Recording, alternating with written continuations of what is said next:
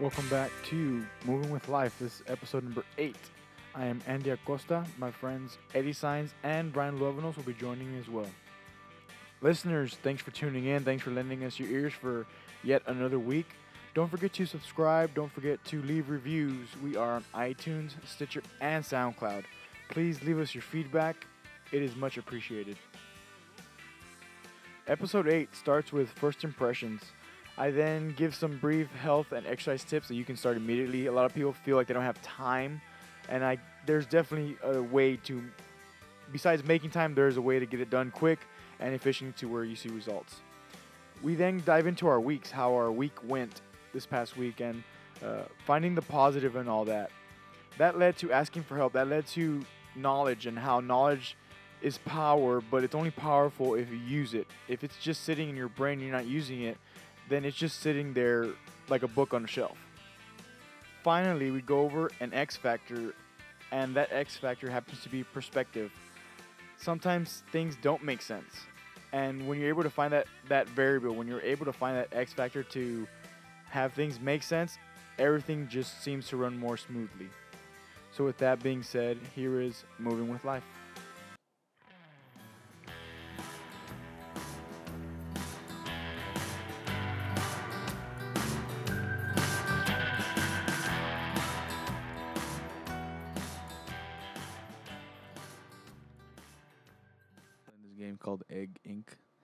Raise chickens. That's awesome. Sounds like Farmville made a comeback. yeah. Uh, not quite. It's a lot. It's a lot simpler, but it's quite entertaining. I actually never played Farmville, to be honest. I did for a little bit, but I never even had a MySpace. Well, I had a MySpace, but like my friends had made it for me, but I never got on it. For me, the Farmville thing, it was like it was still only on on my computer. So I remember me and Brendan had like some class first period, like was it senior year or junior year or something, and he was uh, he would like, I think he would bust out his phone and was like, "Damn it! Like I need to harvest my wheat right now," and we're like in first period. I was like, "What the." So I'm gonna bring up real quick uh, example today or this week in school during substituting. Um, so I substituted Monday and Tuesday for the same kids but different classes. So I did reading Monday and I did math Tuesday. So Tuesday, the teacher that I subbed for said to remind the kids that, for one, of course, be on the best behavior. There's open house at Tuesday night, but then not to forget that on Wednesday they're going to be observed, so they need to be on their best behavior. So I was like, my in my head, I I said, why not have the bad kids behave bad because they're bad when there's no authority or, or when like a principal's in t- in the class, because then that shows a principal what's really going on. You know, and then when okay, so you have the bad kids that every teacher knows about, but yet when the principal walks in, oh, the class is very well behaved. Well, that's fa- that's basically false information. Yep. And so that's what that's something that just came up to me that we were talking. You know, me and you were talking about this discrepancy at work that you're going through, and and the first thing that I thought of, or second thing I thought of, was this uh, school scenario, and that happens. I feel like it happens so often. Like, oh, we're and this. I think this happens in any industry. It's like, oh, the boss man's in town, or um, the the district manager's coming down from Austin, or the re- regional manager's coming down from Austin, or from corporate. You know, that's the big thing. Is like, oh, they're they're coming down from corporate, so we gotta make sure our, our reports are good. Our our in, in retail si- situation, you know, make sure we, we have everything stocked up in the store. Um, I even went that in, in that in the store. You know, when I was when I was working retail, you know, we're like, oh, make sure everything. Like, I mean, having employees work until four or five o'clock in the morning because the DM's gonna be there at seven. So making sure everything was stocked up, and when in reality that was not the case. So then when numbers are failing every time the man the DM's not there or the regional's not there, um, it comes up to, well, why? Well, because whenever you walk, whenever you show up, we we book, we we schedule an extra forty hours in the week. You know, an extra forty hours of work to get this done for you. Right. Uh, and so tying these three, exa- you know, these three examples, it's like no, like there should be the correct information, whether it's red or green or whatever. Um, that's just my example that I have. I don't know if you have something, Eddie. Well, uh, it just reminds me of uh, earlier last week when we had Fiesta Edinburg, and we had a student from uh, UTRGV like filming us or whatever, doing some photography and some videography for a project for her class and whatever. So she's kind of following around. Super cool chick. Like there's nothing against her, but I guess like she wants to come in at some point and capture some rehearsal footage, and she had made kind of more a joking comment, but a comment nonetheless that I was kind of like, eh, you know. And she came in and she was like, you know what, when I come in and, and catch y'all's rehearsal, just make sure like you and the band members, like you know, just everybody, you know, remind everyone to you know dress kind of appropriate, like dress nice, like dress, you know, dress decently. And I was just kind of like, uh, well, I mean, we dress decently anyway. Like we don't practice, you know, in our underwear. yeah, and I was nothing. just saying, like, like- like, a, like, yeah. Right. Well, like Are for you y- decent? yeah, like for one, we don't practice, you know, in our in our underwear or anything, or we don't practice naked around each other. it's like we're wearing clothes. One is like two is like one guy comes from, you know, Andy, you come from uh, from nine round yeah, from yeah, uh, from, from training. Yeah, from work. Yeah, so you're obviously coming in like shorts and Yeah. and you know still wearing your your sweat and stuff and whatever. It's cool. It's whatever. I don't I don't care. yeah. but- right, right. Continue. You know, like that's the way it is. But like, I just don't get why she wouldn't want like the real life thing. Right. Like this is what we look like when we rehearse. yeah. So when you told me that, it's like dress decently. You, you said you don't give a shit. I'm like, okay, that's cool. So I'm like, well, I wear my khaki shorts and like I wear my my Jocko shirt, right? Whatever. So that that that's how I was gonna dress anyways. I wasn't gonna wear a button up to to practice. I was not gonna. so it's like, oh, can you get- like no? Like I've mm. also dealt with that. Like, oh, can you dress a certain way for this? Like, okay, but I mean, I give it's a private event or you know, I get those functions, but for practice, I'm like I will. I mean, it's not good for my ego. Like I will argue, I will argue you, but I don't under. I mean, it's practice. We're in closed doors. We practice like this. You know, we practice for a reason. You know, it's to do to get work done, not worry about wardrobe and Right. whatever. It's kind of like Um, sometimes at work too. Well, at work I usually wear my Vans a lot, my Vans uh, Mhm, shoes, mhm. right, instead of like my lace ups or boots or whatever. And like sometimes I'll get a little bit of flack for like, oh, country boy, not so country now. He's all rock and roll. nah, dude, like I just I got like four hours of sleep and I don't want to wear boots all day. Like it's that's gonna get to my feet at some point. Yeah. Like I want to wear Vans. I want to be comfortable. Mhm. You know, so it's like it's just a comfortable thing. They're It's- super comfortable. Ah, yeah, man, I love Vans. One okay, this is this is also I guess kind of the same thing. So at some point I was gonna take this girl out, right? And my mom's like, "You need to wear, you need to wear pants and this and that." I'm like, not gonna wear "No, pants." I'm gonna probably wear my discipline equals freedom shirt and some khakis and my my my sneakers." Like, like this is where a lot like this falsifying thing comes up because like Right. you want to make a first impression, but yet your first impression is not who you really are. Yep. So then you go on the third date and you're going in khakis and a t-shirt and like, oh, what's going on here? Like, and then the surprise is like, well, the yeah, because So- that wasn't me. yeah. You know, I'm not comfortable in that. You know, that's just me. But that's just an example that I had in my head that I wanted to mention. When I drove my my old little Chevy truck, Mm. you well, you guys have seen it. yes. When I when I drove that, my favorite thing was picking up a girl in it, and you know, and she's cool with it. I was like, I don't care what you drive. Like, Yeah. man, I love that truck. I love it too. I remember going in that truck. Yeah, hell yeah. Oh, yeah. Um, Where did we go? We went to a concert. We or went to a concert right? in that truck. Yeah. Yeah. Yeah, we went somewhere uh, in it. Yeah, It Yeah, was to Palma so, for some show. something. But uh, anyways, since you brought up the the date thing, like uh, I remember um, the last girl I dated kind of seriously. Um, at one point, I think like in our third or fourth day, she's kind of like, "So like, do you just like like like only wear contacts when you're performing?" And I was like, "You nailed it." I love wearing my fucking glasses, damn it, because contacts will irritate the shit out of me within four hours. right, right, So right. was- yeah, only when gigging, and the rest of my time is spent wearing uh, my four eyes. So Man, dude, I, I only wear my glasses when I drive because I have a- it's a restriction on my license, and that's like a pure fright of my eyesight getting worse. So I on, but I will say I honestly feel like I've been a good neutral since my last prescription, and my last prescription's been maybe at least five years ago. And I've been using the same glasses. I've had them. They're in my car. And that, those are the only glasses I wear. And I can see fine. I see fine with them. And whenever I don't, I don't wear them. Like I'm good to go. Like I, you know, everything I see is d- decent at least. Right. And usually, if I don't want to see it, I don't want to see it anyway. So it don't matter. It don't really matter. it don't really matter. Uh, is there ever a case though where it's okay to falsify this kind of information?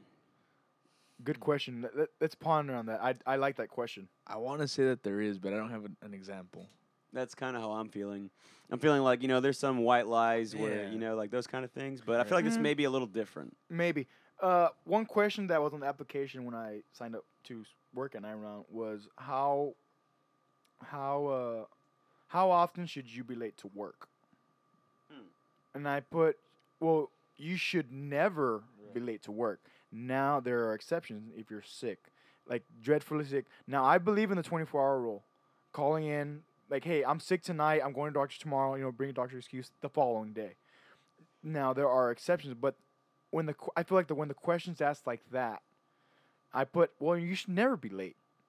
But there are exceptions, and that's not what the but that's not what the original question's asking. So I put never, and like I'm at, I have yet to be late. I I feel like I've progressively gotten better about that, just because like I plan way ahead to make sure I'm on time, Right. especially given traffic. You know, we with UTPA and whatnot.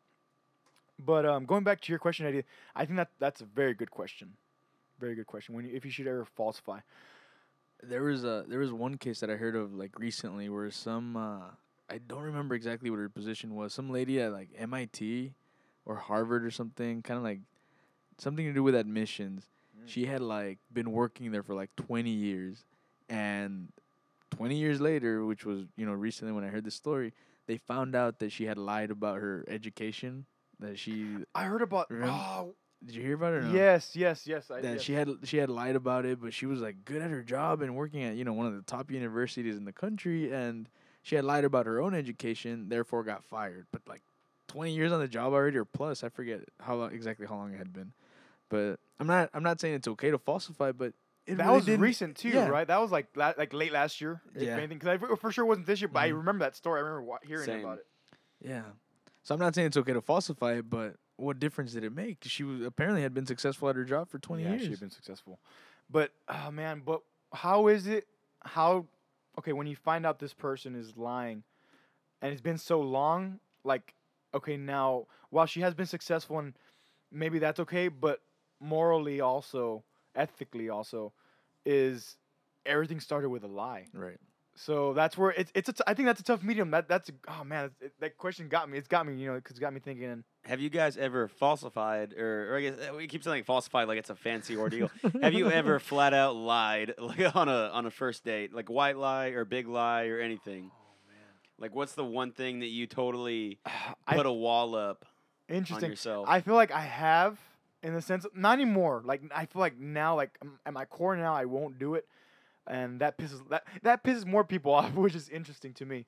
But I feel like I've made things out to be bigger than they were for myself. Like like egotist, Yeah. egoti- egotising myself. Uh, it- stretching the truth a little yeah, bit, Yeah, just yeah. stre- stretch. Yeah. That's better, way better. Stretching the truth, Eddie. Eddie got it. I think I've definitely done that. Uh, just like yeah like, yeah yeah like oh i can do 15 push-ups when i can only do like 10 That's all right. I can't do like three in a row. So.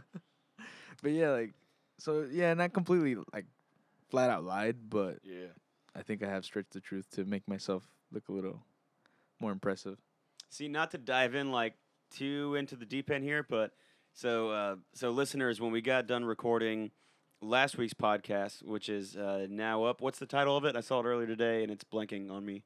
Give Uh, more. Give more, yeah. Episode six, seven, Six- Seven. seven. Awesome. Dang, coming along a little bit. Anyway, we're on a roll. This is eight, man. This is two months. That's nuts. All right. Anyways, back to this. Um, so after we recorded that Give More episode, episode seven, I uh, texted the guys because I had totally just like entered this um, this little universe in my head of me- of like a memory bank, and so many things were just popping back to me. And I uh, I was talking to a friend of mine uh, that doesn't live here. She lives elsewhere, and and I was like texting her. We're, we talk a lot about music and stuff. You know, we're just trading off like, hey, listen to this song, listen to this album or whatever. I think this is cool. You should listen to it.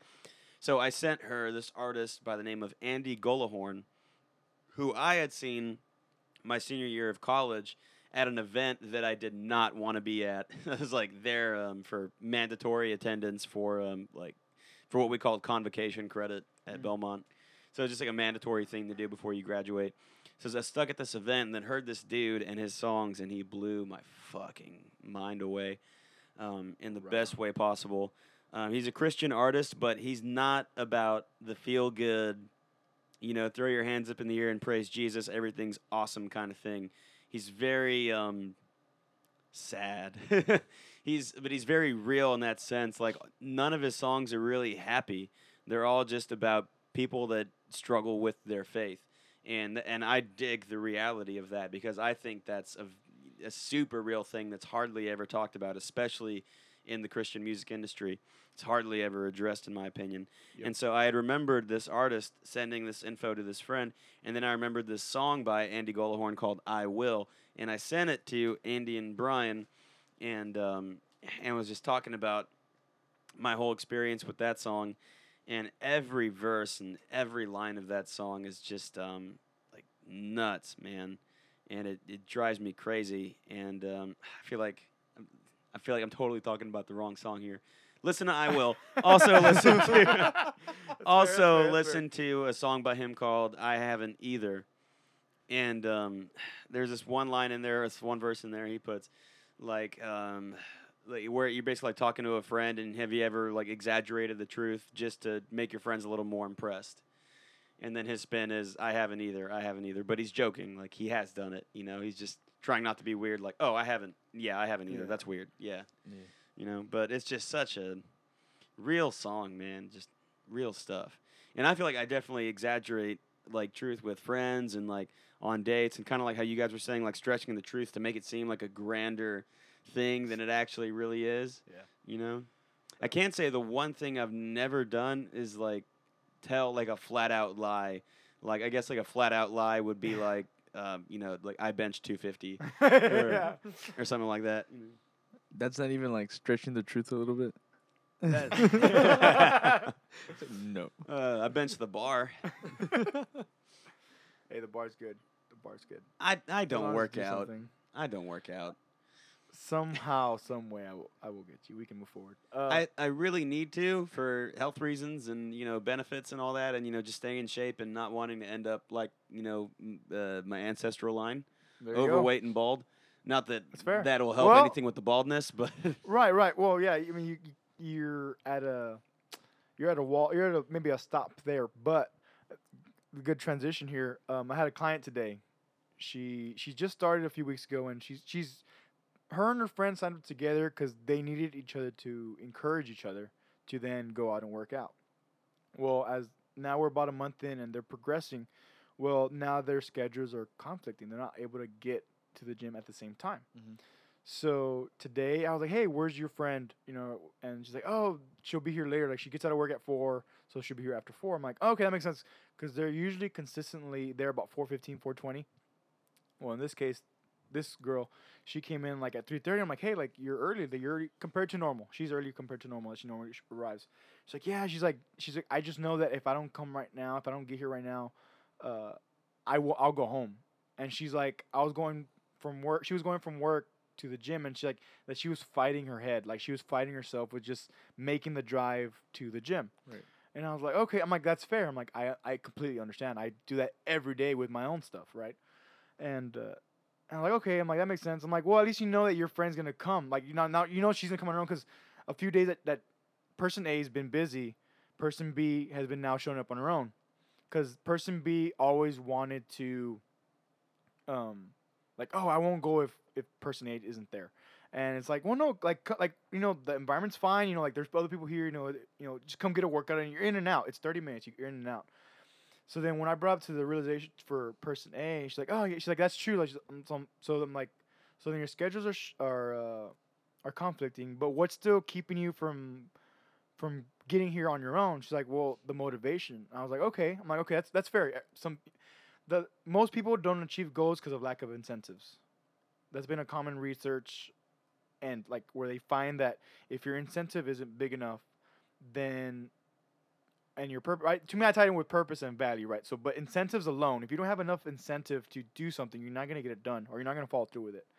And so she said that her son said and she says that her son's not like he's not fat. Like he's actually in pretty good shape. He's in school still he's pretty he's fairly young but that he's coming home and saying he's fat when he's not, and so it seems like it's like a bullying thing.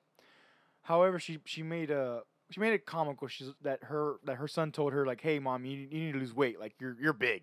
she, oh, so she made it comical. Like, Right. but I'm like I'm like okay, so what's what's what's not more, more what's not more motivating than your child saying, "Hey, mom, you know, go go work out." That's funny. I mean, that it's it's all it's borderline rude. you know, like Yeah. you should say that to your mom, but Right, right, exactly. That, that, I'm thinking the same thing. So I'm like, well, that's fair, but So I'm like, what's the problem? She's like, I, she's she just she sometimes really it, that hard for her. So then I was like, think about it this way. I'm like, my favorite example is the airplane example. And the airplane example is when the oxygen masks get released, you put yours on first, then you help the, those around you. Right. So I said, think about it. This is your oxygen mask. I'm like, this helps you prolong life for yourself.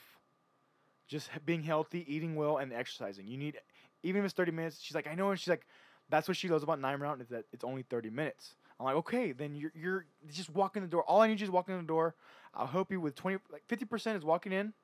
25% is me motivating. The other 25 is her finishing and doing a good job, right? Doing for herself. I'm like, if your children are saying like you need to let that be very personal to you and say this is more important than my brain telling me I shouldn't I don't feel like working out today. Um, so that that was just an example that I had as far as as far as uh, motivation. I forgot how we got into this, but um, uh, how do we get into this? I can I can cross now out. Oh, it was about health. Eddie was talking about Oh yeah, sorry, sorry. Yeah, out. so so Eddie, yeah, Eddie, Eddie, as far as working out, and uh, so what I what I can tell you, Eddie, is you need to find an incentive that's near and dear. That will. It beats all. Every bald man is better looking in shape than out of shape. Boom. no, the real one would have to be not to get diabetes. My mom is diabetic, and so that's something that's uh, that I'm very prone to because of. She Right. became diabetic, uh, diabetic, diabetic Mhm. while um, while she was pregnant with me. Mm. So um, yeah, that's a that's going to be a Well, real issue to for me. to to be near and dear with you is that like my parents are kind of going through the same thing right now, and like they're already in their latter you know latter stage, right? So, uh, well not latter, just later stages, right, of life.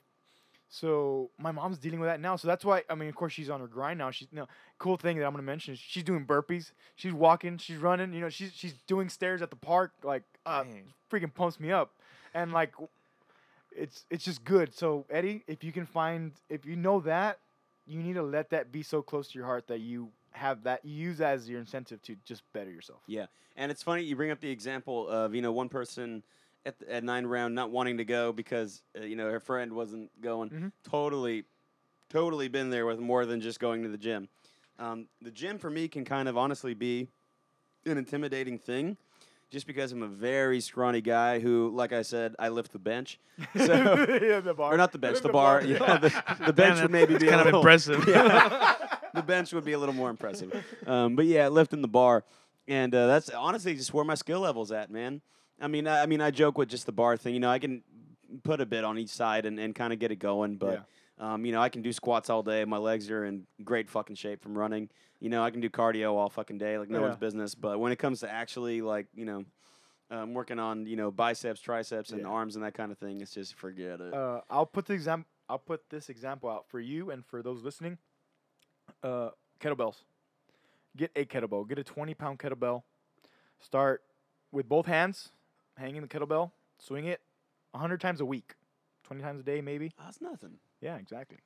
I can do more than that. It takes it takes what uh what I was gonna say is like it takes um takes a little time to get used to it because I, I would wa- uh, you Eddie I'd want to work on your technique so make sure you're not gonna hurt your back because you're you're the swings I'm doing I mean you're you bring the kettlebell down to your ankles and you lift it over your head. There's a there's a quote unquote like proper technique that I see on like YouTube and like I've seen it even at the gym we have like a little poster thing and I, I see the way he's doing it I'm like okay I can see that but I found a way where you won't get hurt. You'll still increase your like flexibility, musculature, and endurance through like a full. It, this is a full body, so you get squats, you get arms, tries, buys, everything in kettlebell swings. So um, that's something I'll tell you, Eddie, and for people listening, like you get a kettlebell, twenty pounds. Start with two hands, do hundred a week for about a month, then you increase to thirty-five pounds and then you you really can go as high as you can. My max, like right now, I'm, I'm doing 25s. I'm doing like 35 pound kettlebells, um, comfortably. But for me, it's just it's the, now in my stage of of study, I guess, is just maintaining my endurance. You know, making sure I can go to jujitsu comfortably, making sure I can st- I can live my day comfortably. You know, playing shows, I can maximize my shows. I can maximize whatever I'm doing at the time. Um, so that's really, but that goes back to kettlebells. Yeah. You, you can do that. I mean, and that, like I said, you get a full body workout. Uh, whenever I'm with Brian, sometimes I'll sometimes I'll pair up with somebody just so I can start early. And all I do while that person's on the station, all I do is kettlebells and burpees. So I do ten kettlebell swings, ten burpees, and I just do that for three minutes, and I just go until I burn out, basically. Damn.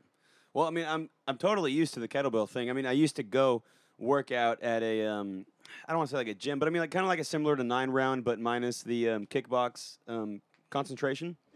So I mean, just like a regular gym with like a master class kind of thing, where you know twenty people come in for the hour, and then you do Mhm. your your stations and your rotations, your ninety second intervals, and all that. Okay. So I mean, I was doing that, but I was doing that with a with a friend of ours. Um, uh, are we saying names now? Is that a thing? Mm. Yeah, yeah. Is Well, first cool? names, first names. Okay, first name. First Well, name I used to go with our buddy Kyle. yeah, yeah. so, oh, you, you met dynamic? Yeah, yeah, I used to go to Dynamic Fitness Academy with Kyle, and um, so he was going there, and I would kind of just tag along, and quite honestly, and they were super fucking cool about this. I didn't pay anything to go to that gym, There you It- go. so long as I was kind of tagging along with Kyle. So on days Kyle couldn't go, I'm like, okay, well I guess I'm not going. So, you know, or um, or Kyle would go back to uh, uh, back up north to school, and I'd be like, okay, now I'm really not going. So now I really can't go. Sure, And uh, and I've been like telling myself, I was like, ah, like I really need to get back there because like man, when I was going and we were consistently going five days a week Dang, for yeah, we were doing that five days a week. We did that at least for me. Kyle way more, and Kyle's like ripped now, so it's like nuts. But um, for him, because we kind of have like we kind of have the same body I type was when gonna we're say not. body type, yeah, yeah. Yeah, We're when we're not to. working out. used to. Yeah. And uh, he fixed his. But anyway, um, so for me, as going consistently with Kyle five days a week for maybe like three months. I was in the best shape I've ever fucking been in. It takes three The months. best shape. It takes three months to. It takes two months for your body to start adjusting to the, the chemistry, and then the third month is pretty much all you just boom going, being able to go all out basically. And not only that, but I started to eat right too. It wasn't like eating junk. You know, like I'd go to mm. I'd go to the restaurant with the family and order grilled chicken. Mm. You know, just get get the, the actually good protein, Yeah, in, not good, yeah. the not the fried shit. yeah, uh, no fries. As good as that uh, fried Uh, shit is. That's funny. But I know today. fried shit.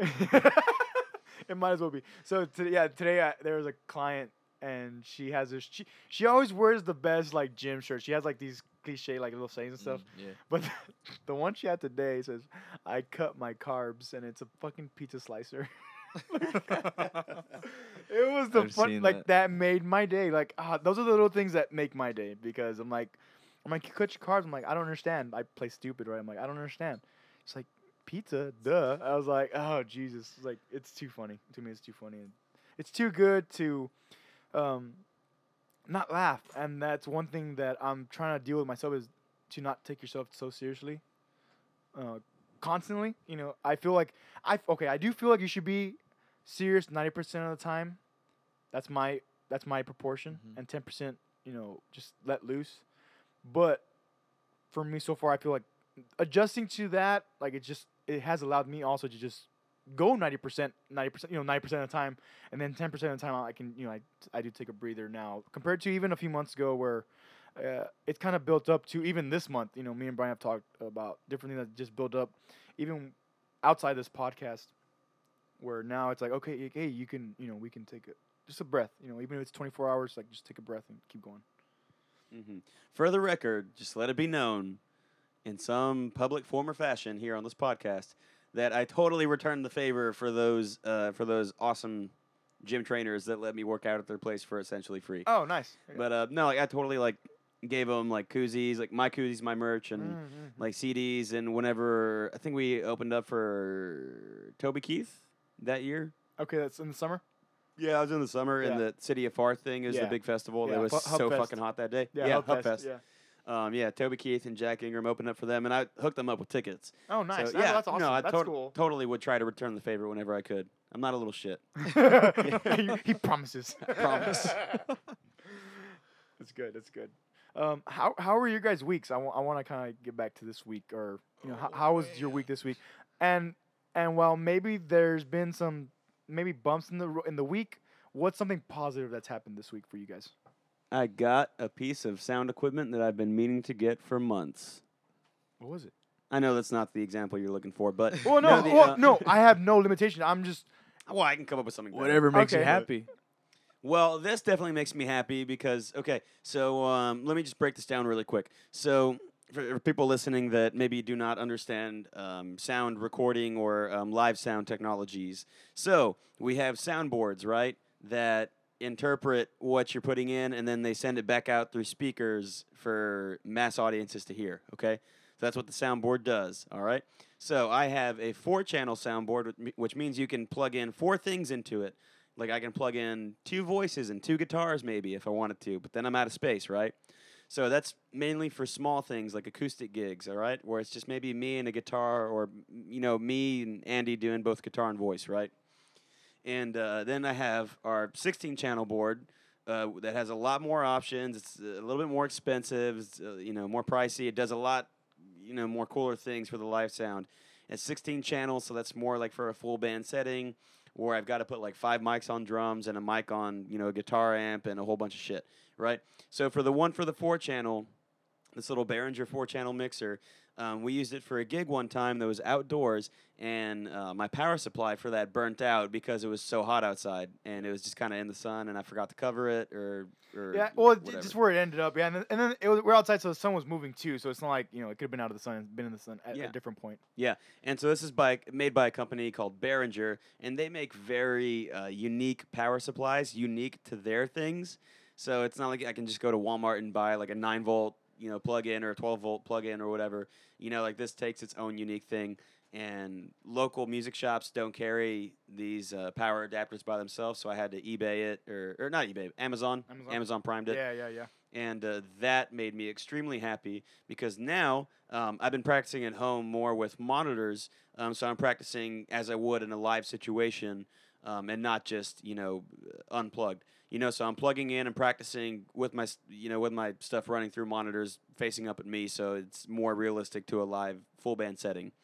So that's how I've been practicing lately. And so now I don't have to pull out my whole arrangement of 16 channel board and all the extra cables and all that, you know, shit that I've got to take apart to set that up. now I can just use this portable little four channel mixer and with the new power adapter and just get that running and set up and taken down within a span of 10 minutes. I was say ten max. minutes. Yeah, ten minute breakdown you know. setup.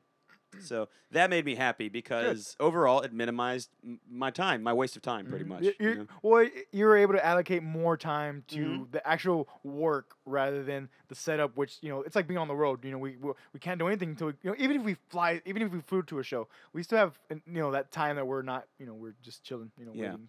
Another thing that made me happy, a more substantial thing, that's kind of more of a, um, I guess, a, a physical, um, what's the word I'm looking for here? Uh, materialistic kind of okay. thing, kind of okay. happiness, you know? Yeah, yeah. Um, one thing that really made me happy is I have not had time between like, the last few weeks with how busy I've been. I just haven't had time to really write. And yesterday I finally sat down and really dug in, and it took me a bit to get going. It's kind of like it's not the same as getting back on the bike for me. It took a little bit, but um, you know, like I eventually got there uh, within the span of like three or four hours, had a song done, and I was like, good, finally, like end a drought. Awesome. You know. Yeah. And it was something I was actually really proud of. I, I think I'll have to go back and, you know, change the uh, the melody. It seemed kind of closely related to a melody that I've used a couple a couple of songs ago. Yeah. So you know, but that's that's kind of for me that's easier to do. It's easier to go back and edit the melody and the lyrics once I've just kind of got the foundation down.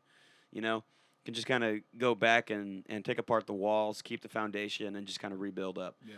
So um, it's And- really not that bad. And I'll say from my perspective, you do that so well. I, I think I know what song you're talking about because we went over it a little bit. Or you usually showed us. I, I- yeah, I you wanted to show us you piece- guys. okay, yeah. when you show us and you're like, oh, I'm, I might need to change the melody because it's similar to this other song, and I'm like, yeah, because that's what Eddie does. He's able to just, I can keep the lyric and change the melody only. You know, like that, I don't know. From my perspective, that's cool because that's not something I do. You know, I play music. You know, I I have my own thing that I do, right? You know, and with telling and running sound and stuff, I, I enjoy that stuff the way you enjoy. You know, the way writing. I mean, that's that's what you do. That that's that's period. That's what Yeah. you do. But it felt good to just complete a fucking song, to actually complete one and not just jot an idea down on my phone Mm. or a title down on my phone or a melody recorded into the voice memo app of my phone. You know, it felt good to finally just flush something out. And what's hilarious is that it was a happy fucking song overall. like it wasn't Oh, a interesting. yeah, it wasn't That's unique for you. yeah, a little bit. Um, it it it wasn't a depressing or um or serious subject matter. Um, you know, it was kind of just like a happy thing.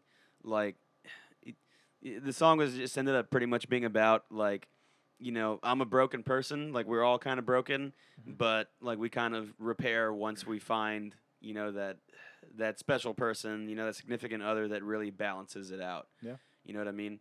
And so it's kind of more just about accepting each other for who we are as broken people. Ooh, I You like know? that tale and that Yeah. broken people. Uh, one thing I saw Tony Robbins video earlier today. I didn't finish watching it, but I got a glimpse of it, and he it it actually had to do with relationships, and he says, you know, in the beginning, for the most part, you would do anything for that other person. Like, hey, can you take out the trash? Oh yeah, absolutely, I'll take out the trash. And then like two months later, two years later, two decades later, that, that's the that's the way that's the span he used. You know, two years and whatever Right. and uh and so two let's say let's say two years later it's like take out trash like who am i like am i the garbage man and wh- like when when that dynamic changes what like he he didn't necessarily bring up the why but that's a question that has you know it's yet to be answered but it's like man it's so true like you see that happen Yeah. and it and like it that honestly uh, makes a piece of me just depressed or sad at least at the very least sad because it's like i don't i wouldn't want that to Yeah, I personally do not want that to happen, Yeah. and that's why I feel like even now, if it's not, if I we've talked about hell yes. yeah Well, yeah. if if this person isn't a hell yeah off the bat, like I kind of don't really bother Yeah, But- same, same. because I'm afraid that you know I'm not interested enough to take out the Mhm. trash. Two Yeah, in two years. Two years two later, Years. Yeah, yeah. right, right. Mhm. Uh, and then he says, you know, you need to find that person that you're willing to do everything for, and not look for, not look for something in return. You know, like, and this is kind of like pushing like stuff we've been like kind of thinking about, where it's a two way street. He's like, it shouldn't be that Right. either. And there, I feel like there's a heavy dichotomy there, because that other person, because he, he somehow he still tells in where that other person should care about you as much as you care about them, but he says for your own sake, it shouldn't be about what you're gonna get in return. It should just be you should just give, give, give, which we talked about that last week. You know, with Right. value and stuff like that. So that's why I guess it, it stuck in my head. Um, so yeah, it's going back to Eddie's song where you know that relationship where you know you finally find that happy person. that It's- balance. It's, very interesting and it's one I feel we have yet to, to I guess, not fulfilled, but just experience maybe. Getting me all sad thinking about the only person that I've ever pretty much felt that way for. So I've honestly only ever felt that way one time, like with one girl where I would really go to the end of the earth and back for her, like through hell and back, through Yeah. thick and thin, in between everything for this chick. Yeah. But yeah. I know, and this is something I've I've come over, I've gone over in my head, and I think I told Brian, but over the course of maybe the past two years, like I do look forward to being that with that per, you know, the person that I find. Like I I look forward to that future. I look forward to that future, whenever it may be. You know, I I foresee it. I just don't know when, but I know it's gonna be. You know, I know it'll be good. You know, uh, one thing that I I don't know if I told my mom or probably both, but as far as like dealing with bullshit, like I probably won't. Yeah. I'm letting everybody you know, like whoever like out there, like listen, like yeah, I, it's hard to deal with bullshit because it's like we don't have time to be bullshitting. I mean, that, that's my perspective, and maybe that leads me to be single for the rest of my life. But it's like okay, like I I don't want to waste your time. You shouldn't want to waste my time either. Expand on what the bullshit is. Mm. Let me let me let me track back. Leaving Uh, the toilet seat up. Well, do you mean the For me- bullshit of meeting people, like say, No. meeting potential? Okay, you're talking about within the Yeah. relationship happening already. like if a person okay if, if a female knows that i go to jujitsu if a person knows that you know honestly god willing that we're doing this podcast in, in, in a few years and it's a thing it's, it's just it's part of our routine then it's part of like what i do. Because you know it's it's i hope to spread knowledge where I, i'm gonna get into knowledge i need to, let me write this down. So i'm gonna get into knowledge in a second because I, I know i brought it up at practice uh, earlier this week but if a person knows that I'm doing something and I and I hope that I if I come off pure and show that I really care about what I'm doing, then you shouldn't want to stop me from doing that or you shouldn't make me feel guilty for then needing to do this because this is part of my week, this is part of my schedule to then help everybody. You know, and and like I feel like I would be fair in the sense like, hey, like let's do something to like, hey Eddie, sorry, can I have this weekend off? You know, like like, like that example, you know, like, hey, can I please have this weekend off? You know, like we've gone, let's say we've gone three months straight of gigging or whatever. Like, hey man, can I potentially, you know, potentially, now, uh, tying in careers, well, it, that'd be kind of hard for me too, because as of right now, I mean, music is number one. Everything revolves around my, my music schedule, Wednesdays and then the weekends, depending on what we're doing. Um, and even if I pick up a last minute gig from a from a band, they has ask me to sit in. Even that, you know, that that really uh, is prioritized over a lot of things. Um, so I guess that's not okay. I guess I shouldn't use bullshit, but those are the type of examples that if a person goes into meeting worth like let's say we go on a date and they have at least a uh, some insight to what I already to what I already do, you know, I wouldn't want that other person to then break their schedule from what they already do if it's good. Now, okay, let's say I'm trying to think. Let's say it's something that's that's that's uh not derogative. What's what's the word like uh detrimental? Detrimental. Detrimental. So let's say it's something detrimental to their health or detrimental to their mental health or f- mental and physical, right? unproductive. just something that's like that. Okay, that's to me. That's just it's not acceptable. It's not. But that's me. Now I try. I will try to cope with that, and realize like you know this person is also a human being, but I I won't put up with it for myself. I I won't. It's fair.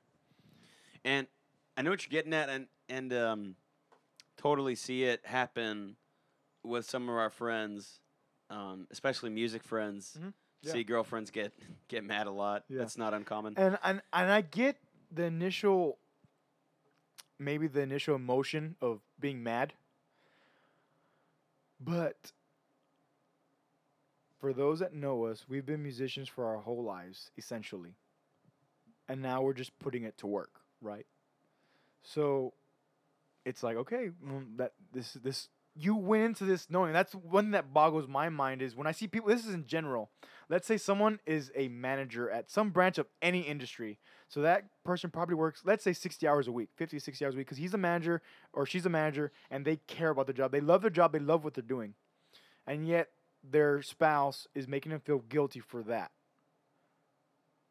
And it's like, wh- I don't understand the why. I mean, I- and I, and honestly, I don't really want to because I want everybody to be fulfilled. Now, it's if it's gonna get in the way of your happiness, then you need to find a different perspective. You need to you need to move on. um, Move on. I mean, it's it's kind of sucks to say because I feel like I've met people now that are in that situation. Maybe they're married, so they feel like oh they just, they just have to deal with it. And I'm I'm I'm at a loss there because I'm not married. I'm at, I don't even have I don't even have you know a girlfriend, so I'm at a loss, and that's where I basically gotta stop talking because obviously they're not, they're gonna, they're not gonna make a change, but you can't blame them because they're married. And matrimony is an important thing. I I don't disagree. It's just at the stage I'm at with my personal life, it's it's very um, it's almost you know second to none. I feel like it definitely comes from a good place, though. It could, it could come from a way worse place. It could be like, you know, like let's say hypothetically, you're I mean, you're a musician. That's Mhm. a real thing. Let's say hypothetically you have a girlfriend, and uh, she starts bickering with you, like, you know, about the music career thing, and like, yeah, I hate not seeing you on the weekends, and you're always gone to rehearsal, and you never have time. Like that's kind of coming from a good place, though, because she wants to see you. She Mhm, cares right, about you. absolutely. And so, wh- what about the ones like with the bad place though, where it's like music is stupid? Why did you waste your time doing this? That's in, Like- interesting example because that's so true too. It's that like, happens too. and it's like music isn't a career. It's like bullshit. I make money if I pay taxes. I'm I'm. It's it's very much career. Maybe it's not where you think it should be. Right. You know where you you only see the rock stars on mainstream television, but no, it, my, and that's my argument because I've heard. I mean, mostly from older people, but they're like, you know, music's not a career, or whatever. And even rel- older relatives, and I was like, if I pay taxes, it's very much career. And it's like anything, and like even uh, I forgot. What, I had I was doing something else at some point, and someone told me, "Oh, that's that's not like quote unquote a real job." I'm like, "Bullshit! I pay taxes as long as I'm sending that that income tax form, you know, to IRS or whatever, however that works. I don't even care. Um, however that works, then um, it's very much part of my work if it provides income for my for me for myself. There you go. There you have it. I don't know. It's uh, I think it's something that's workable though. Absolutely. Like, because like I said, most of the time, at at least I feel like it's most of the time, it comes from a good place because they care about you, they want you around, you're significant others to each other for a reason. Right. Right. Absolutely. Right. You know, you enjoy spending your time with each other and your majority of your time with each other. Um, but yeah, like I mean, you were you were saying earlier, it goes back to you got to know what you're getting into before. Yeah. And I know that's you got to take that with a grain of salt because you never really do know until you're in it. Exactly. I've I've heard that exact answer, and and I didn't. I I guess I heard it, didn't quite understand it, but I was just getting a glimpse of like the understanding of that that what you just said. You know, like, it always baffles me when some girls like, "Oh, I, I love that you're a musician. That's awesome. You're not like a normal like person. Yeah. You don't go to your nine to five and like you're not miserable." It's Yeah. like, so you think? Uh, but uh, no, there's times where I hate my freaking life and my job too. But um, every time we play Neon Moon, yeah. not every time, but most times, um, you know, it's, it's just a joke, but it's real. It's anyway, it's- It's half a- half a joke. I'm like trying to salvage it, but it's totally not a joke. Um, but you know, like uh, it always baffles me when like girls say something similar to that, or you know, just like that, and I'm just kind of they're like, okay, you say that now, and then tomorrow I'm totally not going to text you back because I'm busy writing a song, and will you understand? Yeah. We'll see. and and like, Like- that stuff like you know like lately this week and last week too you know I've, I've made it a point because i'm transitioning my my daily my daily schedule um as i've i feel like i've found a good way to mitigate editing the podcast and not spending you know 12 to 15 hours editing the podcast so i've made it a point now to start my day with playing guitar for an hour like just sitting down and playing whether it's going over originals or like in, th- in, today- in this week's case, you know, going over uh, the couple songs that we went over this weekend or today. Um, so I made a point to just do that. Now, everybody's like, "Oh, why are you up so early?" Because I'm because I'm I'm practicing. You know, I, I need to practice. Like, well, and there now there's also the answer you get is like, "Well, why do you practice? Like, you already have a job, you already get work, or you're already, you're already good." Yeah, but like, I want to be. For, I mean, I guess I, naturally I want to be better, but also I just I just know how how much I'll mess up if I don't go over the material. You know, and even some of the material that I should know like the back of my hand and we've played it a thousand times and I still miss something because either at that moment my mind slips and I get I get lost in my head, like not in the song but in my head, like I'm, I mm-hmm. kind of drift away. And by the time I realize like my cue, I miss it. You know, and so different like that. So tying back into what Avery's saying as far as, you know, a significant understanding that, it's like, okay, if now let's make it a step further. Now let's say we get a place together. I get up at five thirty every morning, at least at five thirty. I've I've gone down an hour because I've been going to sleep till late. I go to sleep at midnight, one o'clock in the morning. So I've I've now shifted my time to instead of four thirty, it's five thirty because I just get the extra hour of you know I sleep. I've been just basically just killing myself, killing myself mentally. But now I get up at five thirty and I play guitar for an hour. You know, would they if if I'm doing let's say I'm doing that at that moment, or if I'm in that mindset, that's what I'm doing. You know, sometimes like before, I mean, previous to this month, uh, I was reading. So let's say that's the first thing I'm doing. I'm gonna read for an hour. Okay, would they be understanding of that? You know, um, I don't know. To me, and it's like I said, it's hard because I'm I'm going back to the Tony Robbins things where he said you should give, give, give, and I get that because I, I feel like I'm I am giving to everything else. It's just that when it comes to two people, I feel like it's a very hard medium that should be understood, and it's I mean, it's something that you can't understand until you get into it and you realize who who you who each of you are. You know. I think also like one thing to consider, and this is completely rhetorical, um, but think of your current routine, your current situation now, and that person has to understand, you know, what you're doing and you know what you're about and what you dedicate your time to. Now, can you fit someone into your current schedule, to your current routine, or would you have to give something up? I honestly feel like I could now, but they're very specific times. Exactly. so so interesting enough, but I would hope, and this is my perspective, I would hope that that person is just as busy. Busy, sorry, they're just as busy getting after it, after whatever it is they want. If you like art, fucking do it. If you like music, do that. If you love health, do it. Do that. And I found myself this past couple weeks meeting a couple of people that they do love what they're doing. I'm like, okay, you're someone I want to get to know because you're getting after after you're, you're getting after something you want to do. And if you're just as busy, great. I mean, I can only imagine what it's gonna be like in five years when we're five years down the road with music, and then that person's five years down the road with their career because they love what they're doing. You know. Um. So I feel like even with that, the short the short term understanding is very opposite to the long term understanding. Like we we will see in five years where where that sits. You know where it sits to what we're talking about now.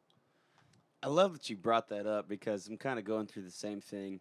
Just meeting a lot of people lately that like, yeah, I really want to get to know you, man. You're really after what you're Mhm. doing. You're really digging it. Doing something. And I hope she won't mind me saying this, but uh, like I won't like drop her name or anything. But I'm going on a on a first date with a chick uh, this weekend who Yeah. seems to be just really into what she's doing. Like she absolutely loves it, and it's like it's it's funny because um like we've been like chatting quite a bit, but not not at all like a lot like just a very small bit here and there like enough to leave a lot of room open for conversation um, for a date, you know, which I like. I'm like, okay, we're not talking too much. She's very busy. I'm very busy.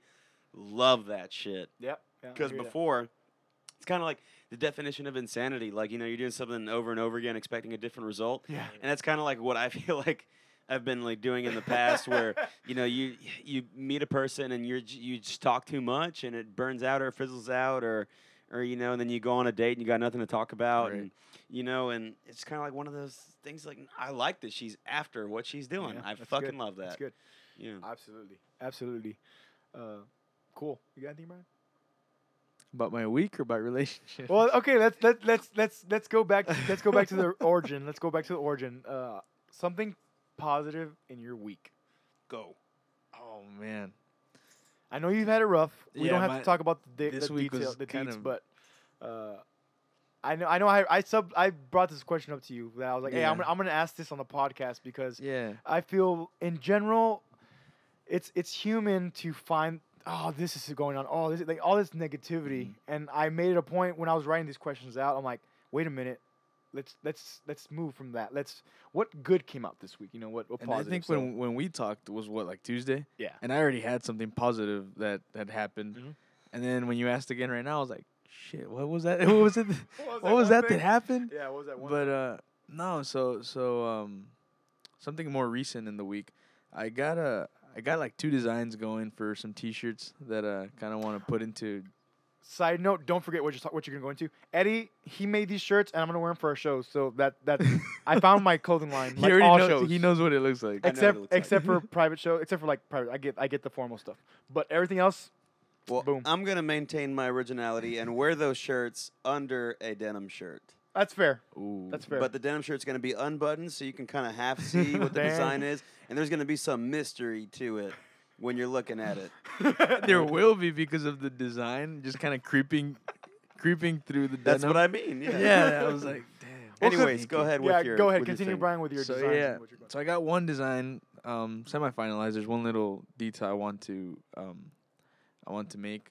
I want to adjust, and uh, and then there's another one that the guy hasn't got back to me with his concept sketch, but um, at least that's done. It, it's all it's off my to-do list.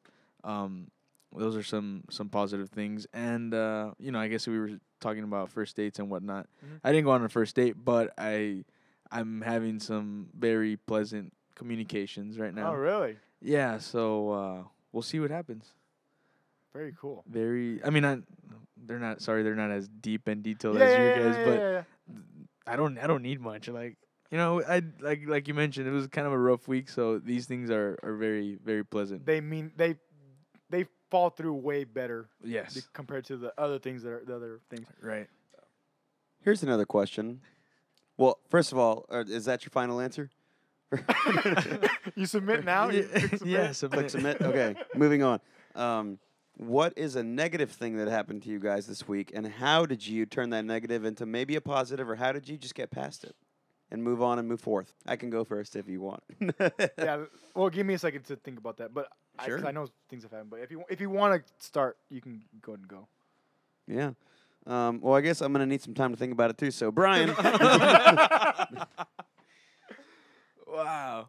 So nah, I've just been dealing with some stuff, right? Um, and uh, I come I come to realize that our current uh, how do I what do I call it? Just our our our court system and the information that that runs through all of that and just you know it's not I guess the, the what is it like the legal, Legal- stuff? Yeah. Yeah, just a bunch of legal stuff. There's so much inform there's information going around to so many different people and there's so many things that need to get done and like documents and things have to be handed from hand to hand, system to system and there's just so much misinformation.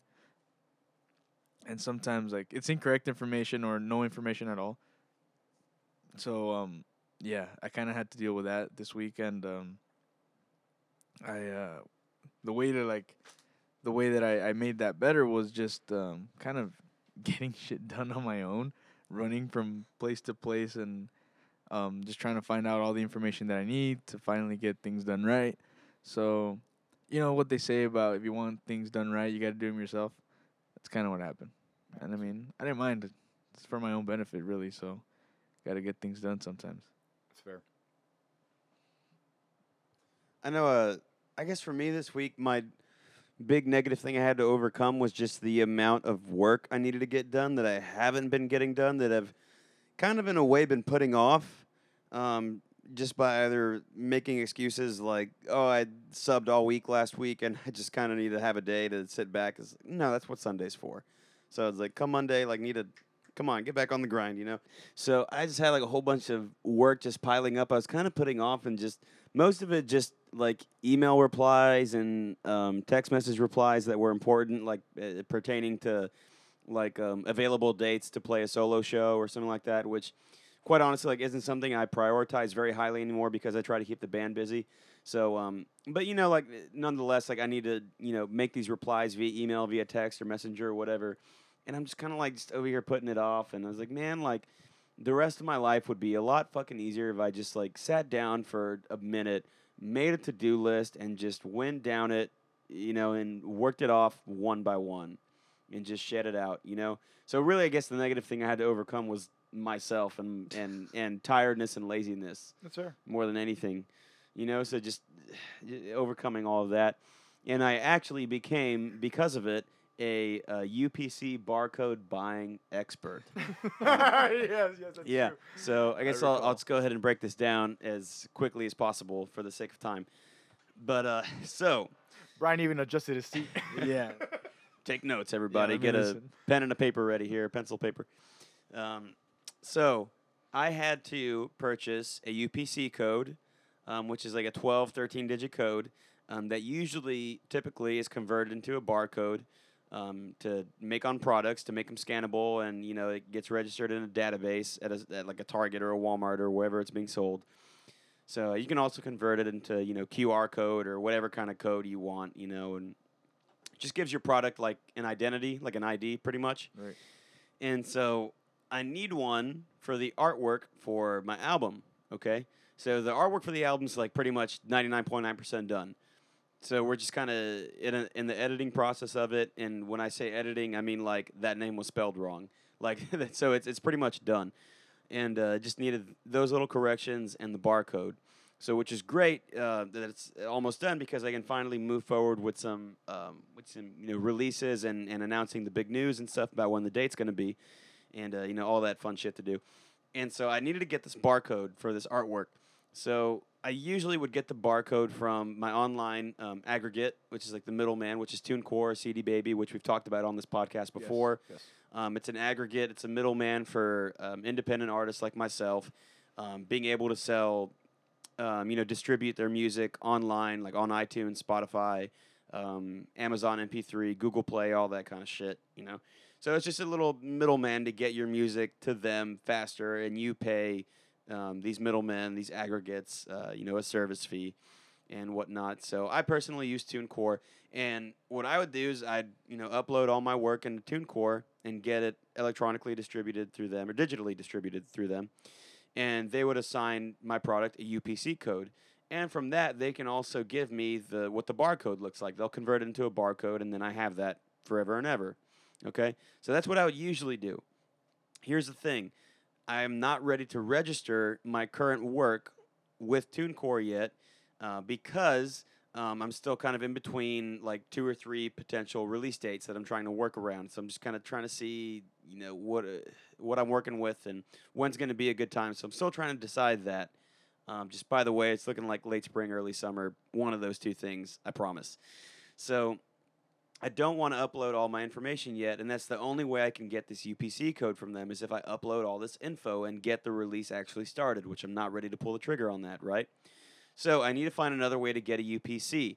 So I start researching UPC codes and how much they cost and whatever, and I find some that are like five dollars a barcode. I find some that are fifty. I find some that are seventy-five. I find some that are like hundred. I'm like, well, what's the big fucking deal? Why are some like hundred and others five? What's going on? And so I finally stumble upon this website. Um, it's um, uh, the website for this company called GS1. They used to be called the C- the UCC, and this is a nonprofit, and I say nonprofit with very heavy quotation marks over it.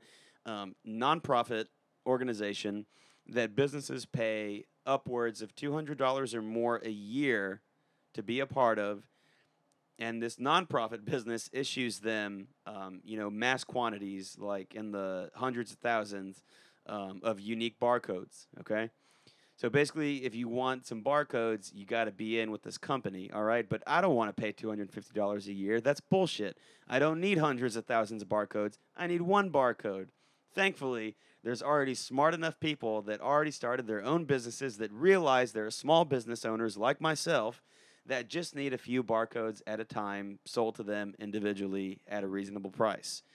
So, in the late 90s, early 2000s, these companies arose and they started selling barcodes one at a time. But they would get these barcodes from the UCC, from this nonprofit organization, and uh, they, they'd buy mass quantities of barcodes and then resell those barcodes one by one to small business owners like myself, okay, at a reasonable price again, okay? So once this bigger nonprofit company caught wind of that and they didn't like it anymore, they started making uh, the agreement a little harder. So in 2002, they made it harder uh, for this to happen because now when you buy barcodes from them, you have to pay every year to renew those barcodes. So it's an additional fee. Again, not something I'm interested in doing. I want this to be a one knockoff thing, right? So I want a good barcode. So a good barcode is going to cost me a little bit more because I want a barcode that's from before 2002 and doesn't have to be renewed yearly, right? So I ended up going with buyabarcode.com, paid $75 for one barcode, all right? The best part about this is the greatest thing. Amazon backs um, this website, buybarcode.com. Amazon backs them, eBay backs them. Um, trying to think of what else. iTunes backs them, Washington Post backs them, uh, Wall Street Journal has given them credibility and um, Hakeem Olajuwon, All-Star NBA player from a long time ago. Hakeem Olajuwon is the first fucking thing you see on their website, and he's like, "I support buyabarcode.com because of their professionalism and ability to get me a barcode really fast for a really reasonable price." And it's just like laughing my ass off that Hakeem Olajuwon is on their like front page. Front page. Anyway, so with all this being said, the barcode biz the buying a barcode, the, the barcode selling business is a very baffling business to me. It's a very interesting business model and how there's no government regulation on this, I have no fucking clue. And and trust me listeners when I say this is just the tip of the iceberg on this business. I just gave you like a small breakdown of what's really going on. There's so much more behind the scenes, behind the curtain that I, I'm just not going to get into for the sake of letting my uh, fellow podcast um, hosts, um, you know, get to their stories and their things. So I'll just kind of leave it at that and kind of tie this back to the whole point of me saying I was putting off a lot of fucking work and being my own worst enemy. So I finally sat down and did like an hour's worth of research on buying a barcode, and I feel like I got a good fucking deal.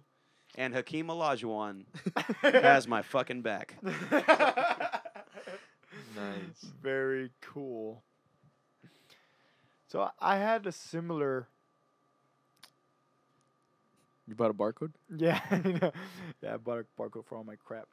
Um, similar, I guess, example to you. That's just in the sense of, uh, well, okay, I wasn't procrastinating, but by Sunday, and then going into Monday, I was just feeling very burnt. Uh, we had the two shows in a row and uh, other things that I'm doing as well. Um, even some of my scheduling kind of switched around, so my, my day was moving around because of my scheduling was switching as far as nine round goes and whatnot. So by Sunday, Monday, um, I'll be honest, I was I was doubting a lot of things, you know, a lot of things that I've been doing. So then I talked to Brian, and he's like, "Hey, you know what? Hold up. Let's let's let's talk about this. Let's let's try to let's try to maybe even if we don't find an answer, but at least lay it out and see what it looks like on paper." So that was earlier on Monday. That was earlier in the day on Monday. Mind you, okay, mind you, I'm, I'm substituting on Monday. I I substituted Yep. this past Monday, but luckily it was it was a fairly easy class as far as like what I had to do with them, so it wasn't difficult. And it was reading, so I I do enjoy reading now, so um, it was easy for me to get through the stuff. So all my spare time went to analyzing myself and why I had these thoughts. And basically, by Thursday, it seemed like everything had answered itself, because then I had answers. Because because Friday night when, when sorry Monday night when me and Brian uh, met up for a while because he's like he let's talk about this. So I said okay and I you know picked him up. We went out to Starbucks and we just chilled for a while and he's like all right what's going on? And I'm like okay this is what I got. So I basically what I call the monkey mind which I stole from Tim Ferriss and I just laid out everything that was happening either through me or anything I was thinking about. And literally it ranged from like Cornell notes of why I don't like Cornell notes. And then going into and then that, but that led me to questions as far as like okay and I'm I'll probably get into this in a little while with you guys as far as note taking. So that was one thing Cornell notes. And then and then I start so I went back to the basics. I was like okay I am trying to trying to use value right? So I said okay what can I give to myself? And I said health. Okay. So that was one thing. And I said okay what am I what am I going to give to others? I said my time and my optimism because right now I'm not being at that moment I was being very not optimistic, very pessimistic. So I said, okay, like that's what I want to do. So why am I not doing that? Right. So I, w- I was just laying this foundation, and from there led to okay, why am I doing this podcast? Why am I working? Why am I doing what I'm doing? Period. Like I, it was for me, it was that deep. It was like why? Why? What's the point? I I lost I lost sight of that. I was and like I said, by Thursday, Wednesday, Thursday, it came down to I was just burnt. That's all it was. So, so then I started answering why, and one of the thing, one of the topics that came up with me and Brian was uh, mentors, and because mentorship is important. So honestly, like, it's, well, 2016 was filled with Jocko Willink, retired Navy SEAL, Tim Ferriss, the human guinea pig, Sam Harris, one of the smartest people in the world, uh, even a little bit of Neil deGrasse Tyson. We kind of mentioned his name, astrophysicist. That's also one of the very, you know, one of the smartest people in the world. So I was like, okay, like I'm, I am using and applicating stuff that, that I've learned from them, and those are the people that I call distant mentors. I'm like, because I do, I feel like I may preach a lot about staying in the valley, and my reasoning is that there's work to be done here, like work needs to, like things actually need to move. I feel like you know we talk about maybe talk about complacency and certain things here in the valley, and it's okay. Like let's let's move from that. Let's not have you know that. Of course, people come to the valley and like oh it's they didn't they didn't know they didn't know the valley existed quote unquote right, but it's like no the valley's a place. So with all that all that in mind, um, I got very into my head. So then I started just answering those questions, and from those questions I did I developed more questions that then led up into the podcast, and so uh, one thing that I that's why that's why I brought up okay hey guys what how was your week? What what positive came out of your week? Because mine was you know very like I said pessimistic but just laying it all out and being able to see it is okay here's the answer oh here's the answer oh here's another answer. So then leading up to today everything just feels way great. And there's a video that Brian actually sent me was it yesterday we sent me that, that video that kid? It might have been yesterday. It, I it was think yesterday morning, yeah, because yesterday morning was very slow. So I got a ton. By Thursday, yesterday morning, Thursday morning, I was just good to go. I wrote three pages worth of stuff that I've just learned that I'm that I want to learn. I wrote it down for the sake of like starting to subconscious subconsciously putting in my brain. But from there, Brian sent me this video, and it's this kid, 19 year old entrepreneur from where, Brian? uh, England somewhere. Okay, he's from let's say the UK. I think Rottingdam. Yeah. Okay, the UK. This kid, which I'm not going to Jesus because you you need to look up look him up. I don't even I don't remember what his name. You know his name? Uh, you can look up Mars Bar, M A R Z B A R, and he's got three channels. His uh his vlog his vlog channel he updates religiously every day by 12 p.m. Central. He's he's got his uh his videos up. Um, a lot of a lot of good information. He he focuses mainly on like tech, but uh, uh outside of that, like he's he's got a bunch of information on you know entrepreneurship, uh, photography, um, filming. Just look him up. He's 19. So Yep. Brian sent me this video, and he eventually got way deep into tech. Where I was like, okay, I started losing interest, which made sense. Like, okay, that makes sense. But he started basically started off with taking your foot off the gas every once in a while. And and while I'm very anti that, I'm really against that because I I feel like I'm trying to just fill my brain up as much as possible before I can't anymore because it's inevitable inevitable at some point that that happens. So I'm just trying to just like go go go, and it wasn't until yesterday that Brian sent me this video, and then when I got out of work that I was like I was just burnt. So yesterday was also the first day that I didn't work in evening. Like for the past two weeks, I have been working, you know, day and night at the gym, plus any substituting gigs, plus music gigs, plus editing podcasts and everything else I do. Which I'm it's not it's not complaining. I'm just telling you what I do because I I I enjoy what I'm doing, so it's not hard. But then when you know I can barely stay up for an extra hour just to edit the podcast, and I'm just floating away because I'm I'm I am like I said this is retrospect where I was tired. You know I was burnt. So from then, from that was Monday, Tuesday, and even then, like Monday, Tuesday, I still substituted. I still needed. I didn't. I didn't start editing until Tuesday night, which is very rare. I try to start at least Sunday after the guys leave, or Monday. I start, you know, just hacking away and you know getting it out of the way. You mean editing the podcast? Yeah. Okay. Sorry. Yes. Yeah. Editing editing the podcast. I usually start Sunday night after the guys leave, or in this case, because we recorded Sunday, so, so Sunday after the guys leave, or by Sunday night. Period. And I wasn't able to because of we recorded the podcast, and then I I just went. I basically just went to sleep. I didn't even stay up that late either. So then Thursday, I had all this stuff laid out, and I will say, uh, side note is like I ma- I made like I think thirty five bucks before eight a.m. Like, and that, that and I'm gonna call that my side hustle. You know, you're good, Eddie. Uh, you know, and that's that's another thing that that we'll get into another day. we'll get into another day, but you know, and when I was talking to another friend, Danny, about I'm like, hey, he's like, hey, dude, how's it going? I'm like, good. Like, I felt really good, and I will admit it was probably like a hit of dopamine, but you know, I made thirty five dollars by eight a.m.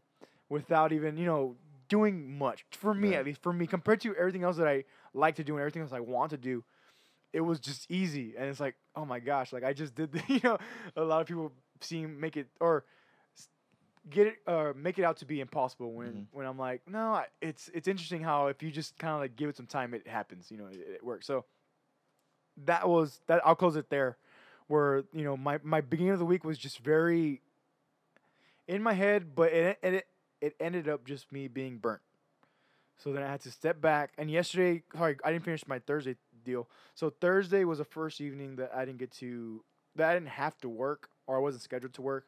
So I got to actually come home, not go back to work, and I took a nap. That's what I did.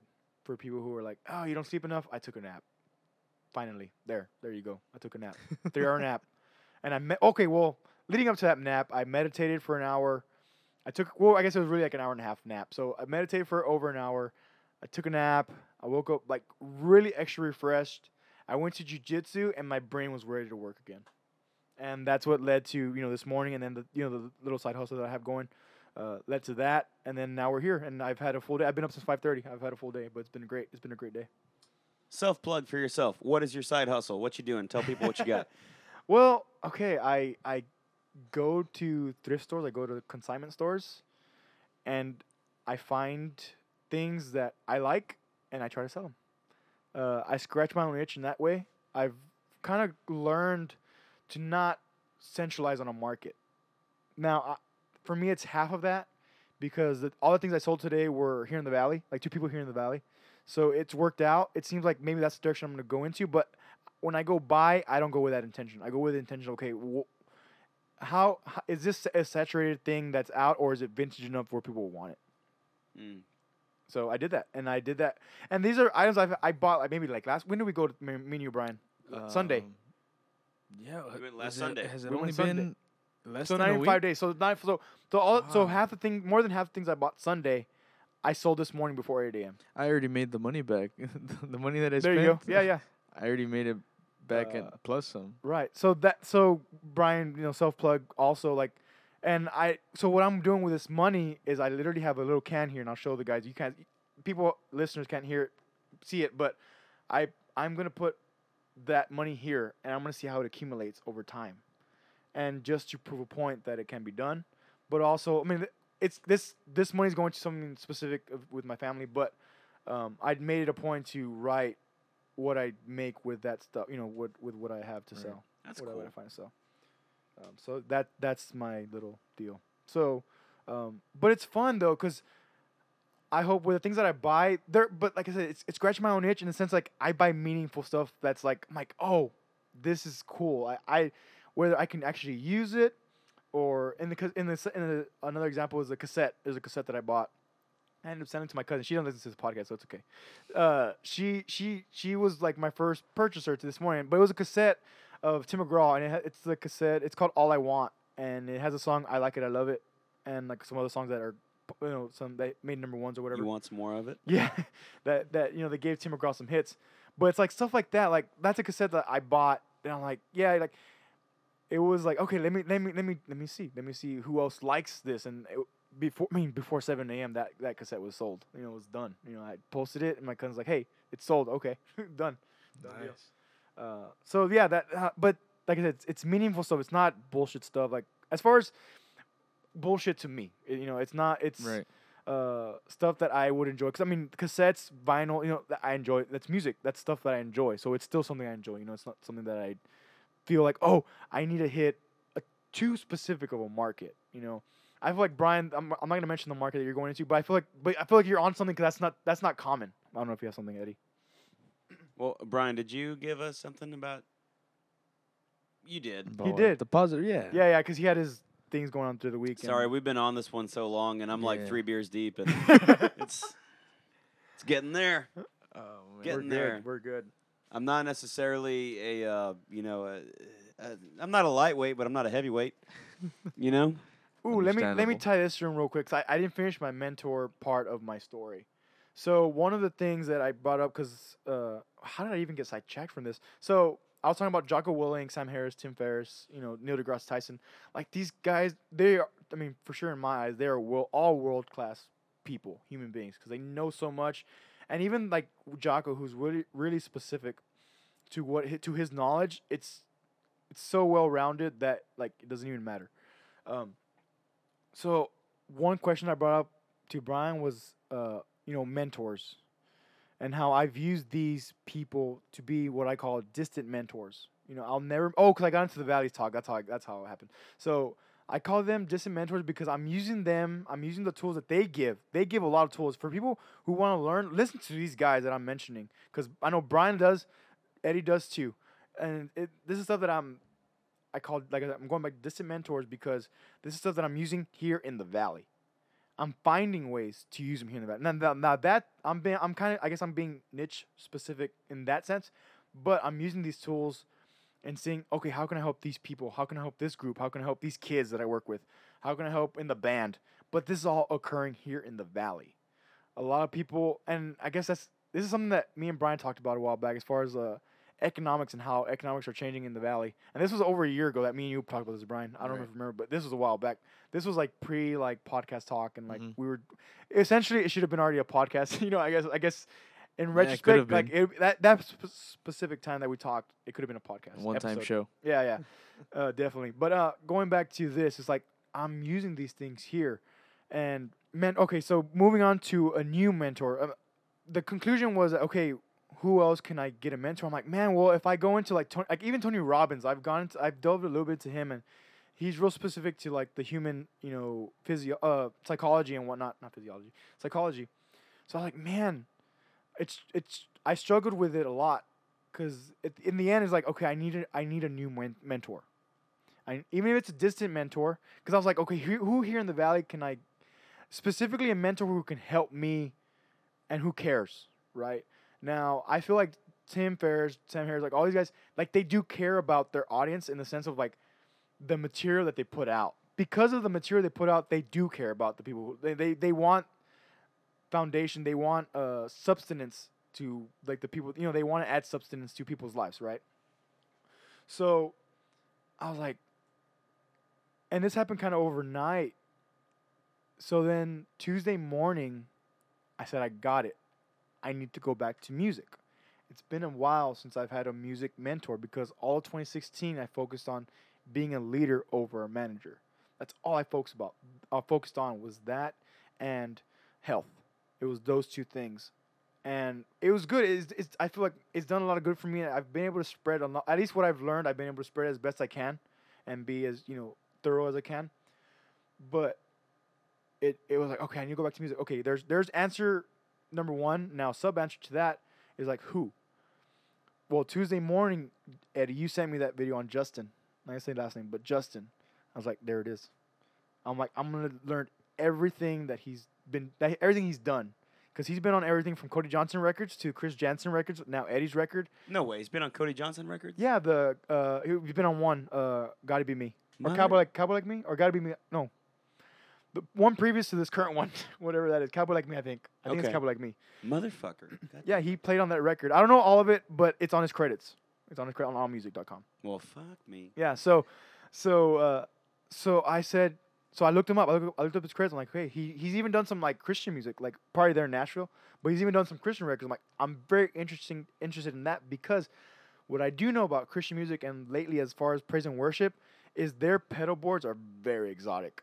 Like the the the delays they have, the the reverbs, all this technology, all these pedals that they have are like, you know, 500 600 dollar pedals that I'm like I probably won't have my board, but I know what they're doing. I don't know the guitars, but I know what the guitars are doing in that industry. And I, I while I do tell it some of it into what I'm doing with Eddie, um, it's very maneuver. It's, it's malleable. Like er- everything's malleable. But I I study praise and worship guitars heavily. Like I do study them. Because they they're to me they're very creative with stereo amping. You know, using two amps, using two microphones for the same amp uh, different microphones on the same app, di- all that stuff. I learned I learned from them more than I learned from seeing people from Nashville or even the recording studio. I learned that from them. That's very interesting. Did you also learn how to use a church hall reverb from them? Ah, that's a joke. Alright. I can ac- oh I can give the my little tell and so I use a church reverb going just music real quick. Uh, I use a church reverb, but because that to me that's the easiest setting that I can go from like super dense reverb to like very audible where it's just it's just enough to carry carry over to the next note. You know, With a twist of just one. Yeah, knob. one knob versus changing the whole setting because there's church, there's tile, there's loft, there's all these types of types of reverb. Now, if it, when I have it on church, I, all I move is the how much is given of the reverb, and with that, I can get I can get a lot. I can get tail ends of like different reverb with just that one reverb, the way it works. So that's going that. But so going back to Justin, that is my three month project. That's that's my three month project that I hope to tail into a into the whole year. Uh, we'll see what happens, but for I'm I've now had to simplify myself and not thinking of the year. And what I'm working on this year, that's that's new, is uh, three month processes. So in three months, we'll see where we're at, and we'll see where I'm gonna proceed after that. I like it. I like it a lot. Because it's even tied into the. Now this is going back to a few episodes ago where I started drinking my tea. I'm still on it. It's way past the 15 day. It, it's I think it's 21 days. So I think it's three weeks ago that I mentioned this tea that I'm testing out. Well, update. It absolutely kicked my immune's ass, and I got a cold. Like I I Oh essentially blame it on the tea because it wasn't. But you know, day four, and I was just out. I was out on the count. It kicked my ass so much I had to go to the doctor and and I didn't anticipate it, but I didn't change anything but the tea. All I did was add the tea to my diet, essentially, to my body, right? So it absolutely kicked my ass. So I realized, okay, I need to stagger. I need to find where I'm gonna drink this because I still want to test the tea, and because I haven't, I haven't lost weight, but I've seen uh, body comp change. So it has been doing what I what I wanted to do. So you know, and I actually had a client that, that's aware of this tea. She's like, "How's it going?" I'm like, "I haven't lost any weight, but there's a little bit of body comp going on." So I'm what I'm doing now. My conclusion now is I will drink this tea during meals to sub for a flavored drink, and then um, now like if I have a meal that's not at home, then I'll drink at least 30 ounces before I go to sleep, and then so I'm gonna test this out for three months and see what happens. Okay. So that's a month in, and that that's where I'm at right now as far as the tea goes. Man, a uh, a student of mine brought me some. An older student of mine, I should clarify, like not like a like a nine year old student, like brought me this thing, but um, no, an older student of mine brought me a probiotic tea. 'Kay. Uh, what, what's it called? Um, kombucha tea, kombucha, Kem, Kombucha tea. kombucha tea. I don't know. Yeah, I don't know. How to pronounce. I I feel like I've seen it, but I don't know I've seen what it it. entails. I'm not a super health nut. I don't know how to pronounce it, but it's it's like that. You'll get it if you know what it is. But and it it it has a lot of probiotics in it, so it has like like you know just fermented you know bacteria or whatever the scientific explanation would be, right? But it has all this you know good bacteria that's good for your gut and like it helps you clean out your system and shit. Yep. Man, I drank 16 ounces of this fucking tea, and it changed my life. Like it, it, man, you feel that shit work. Like I felt clean. Nice. Well, that's good. drinking That's that good. tea. That's good. Uh, note, listeners, lo- you know, testing. Even even this, even though Eddie may have gotten it as a gift, now we can test it. You know, uh, now there's another tea that I drink on a daily basis. That's Jocko white tea, and I gave Brian a ton of it because I just bought a hundred packets. So I said, taste it. I said, try it, and he's like, uh, he wasn't expecting the amount that I gave him. I gave him, I think, like 20 packets. I'm like, cause you need to test it. I'm like, you need it. like now. Now that I know you're on this tea, so I'll let you continue with that tea, Eddie. Going back to it real quick. So continue with It's that tea. That's expensive. I don't know about that. okay, well, okay. I'm, I'm saying like use up whatever you have. Was it like only a one time thing or like? yeah, was it, like was. a- it was just in one um, serving. It was a 16 ounce bottle. oh, so he brought you a 16 ounce bottle. Like try this. Yeah. Oh, okay. I thought I thought maybe he gave you like a maybe like you can make it or something. no. Oh, okay, okay, okay. That that makes sense. So maybe I'll. it's we'll also tell like ten dollars a bottle. Dang. Yeah. But does it work? Well, it definitely felt good. I wish it wasn't so expensive to like drink and eat healthy. I think something like What's that. up with no, that? No, okay, because the thing is, because of how good it works, this is my this is only my Maybe you foresight. won't need it so often. Yes, it's the same thing like cryotherapy. It's like other things, and like what I learned with this tea, where it absolutely kicked my ass. And it was supposed to be a 14 day stint of this tea, and I absolutely by day four I was fucking out for the count with a with fever and cold and Mhm. shit, and uh, so maybe that. So you might want to try even once a month.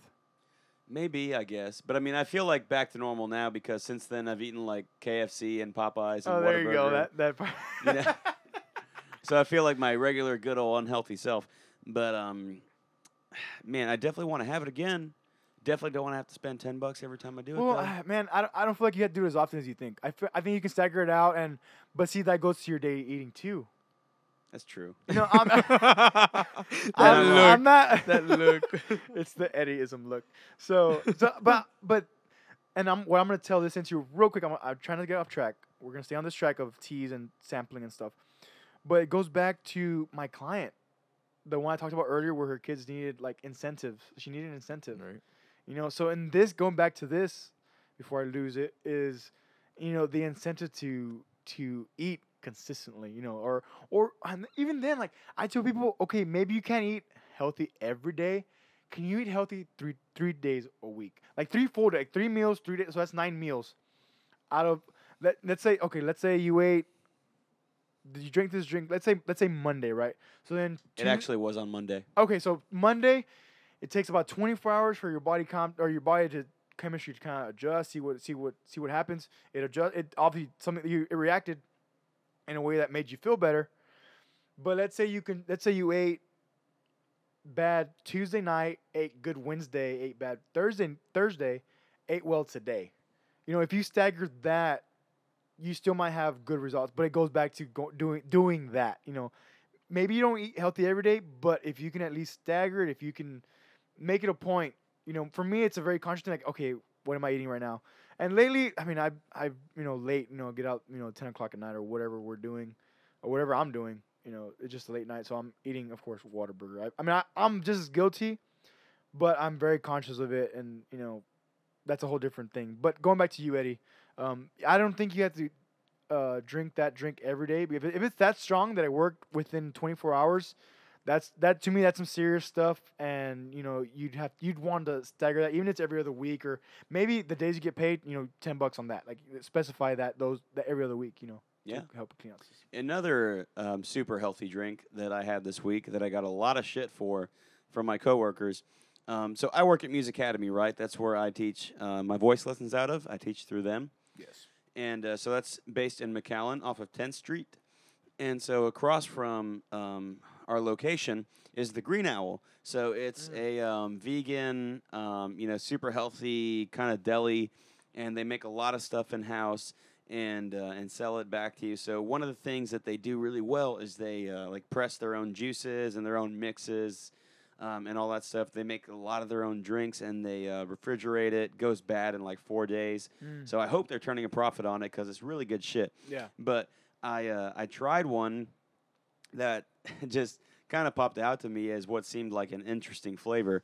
It was cashew nut milk with chlorophyll and moringa. oh, chlorophyll. And moringa. Did it knock you out? so I was like, you know what? Fuck yeah, we're doing that. Again, this is like a 16 ounce bottle, but they hand they hand make it in store. They hand press that shit, you know. and it's uh you know so it's pretty pricey that nine to ten dollars and and whatever but I was like fuck it we're doing it. And uh went back to work with that in my hand and like my coworkers were like are you fucking kidding me? Like you really you're really drinking that shit? And I was like I know it sounds crazy that they figured out how to get milk from cashew nuts but they figured out how to find the udders on a cashew. Cashew. anyway I, um, I can go continue. yeah, but I, yeah, as crazy as it sounds, it was fucking delicious, and I'm willing to bet it's fucking healthy as shit too. Cashew is very low in fat, very low in uh, like carbs and stuff, and then it's uh has a decent amount of of uh, protein. I whenever people ask me about milk, because I I now drink zero milk because it prevent it it it increases your time of of uh, soreness because it, it increases inflammation in your in your body. So milk makes that longer, makes that stay longer. So I stay away from milk. Now people who say, "Oh, I need to have my milk," I do recommend cashew or almond. Uh, those two are the to me they all have fats, they all have you know carbs and stuff, but those two are the best bet for like the protein content content in ratio to fats and carbs. So yeah, absolutely. When you say cashew, I'm like, dang, yeah, that I, I concur. I concur for your trial. Yeah, I just can't believe they found the udders on a cashew. and that's the last time I'll ever make that joke. I, I promise. Okay, side side note real quick. So have you you guys seen The Ranch on Yeah. Netflix? And then where do you find the tit on the almond?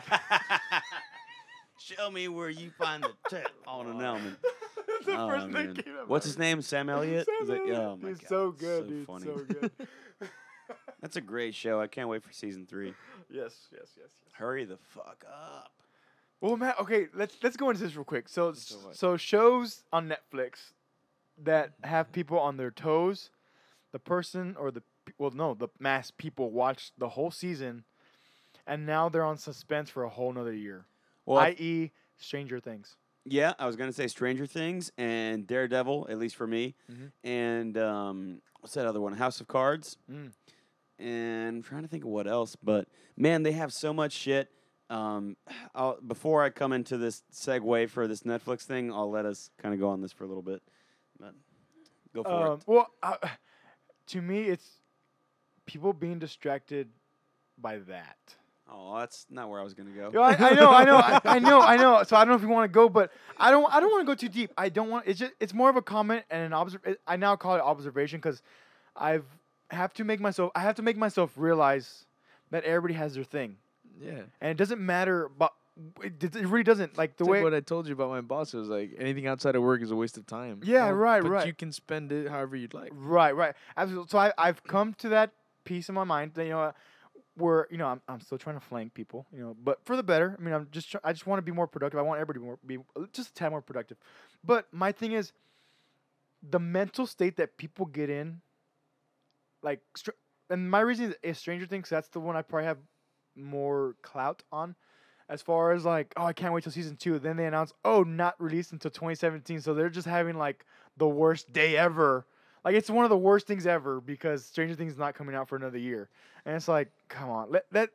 For me, my argument is let something worse be your worst day. You mm-hmm. know, like not that it's, I don't want that to be to happen, but if that's your wor- if that's the worst case scenario for you, like that's pretty damn good life. I think people get over it pretty fast, though. I don't think it's like a lingering thing. Okay, so I was gonna go the, go the complete opposite. Okay, go way. go go ahead. Go ahead. I ahead. feel Let's like you turn- burst Eddie's bubble. He's getting turn all excited about around. the Well, show. That's just- why I, did, I just want to bring up this observation because I feel like okay, you're gonna be in suspense for this show, and uh, it just it takes up a lot of time. Go, Eddie. Go. Dichotomy. Go. It does, but the great thing is you can totally get it over with within the matter of a day or a little more. I've gotten that answer. yeah, Go ahead. we, you can just binge it, get over with it, let it out, get on with your life. but Um, see, oh man. unless you're like me and like you pick a show that like, has like 15 seasons, like Parks and Rec, and you're just going and going and going and going and Let's going. start from the beginning. Yep. and then rewatch it because it's so great. Um, no, but Go ahead. okay, I want to get into this. Um, you probably don't at all expect where I'm going to, but there's this new Netflix original movie that they've been showing previews for. It's coming out at the end of March. I think March 31st, actually. And um, I think it's just called The Discovery, Mm. if I'm not mistaken. And the premise of this is that a guy has um, has proven that there is existence of an afterlife. So as a result of this, um, millions of people start committing suicide, and it's and it's causing the world to go into turmoil. So, oh man, I wish I had more information about that. I really want to watch the I'd fucking movie. that, see, 'cause- that's a show I'd be I'd be willing It- it's not a show though; it's a movie. Oh, so, yeah. it's just like oh shit. Yeah, so, yeah, so it's not gonna take a, a whole lot of your time. Yeah. well, besides that, now okay. Well, now that I'm interested, like this is a topic I'm interested in. It's like okay, if there's only one movie, like oh my god. but see, it's Yeah. that mental state that you get put in by this move, by, by these things, you know. That, yeah, But well, interesting. Keep going. Keep it really got me thinking, and I was so far into my thought. I'm like, what if like heaven is just one part of afterlife, man? What if you die in heaven and there's like another stage, like After you that. know? And then there, what if there's another one after that, and then Yeah. another one after that? Yeah. Or what if you like, you know, your soul's damned and you go to hell, and then there's Mhm. like another hell after that? Ugh.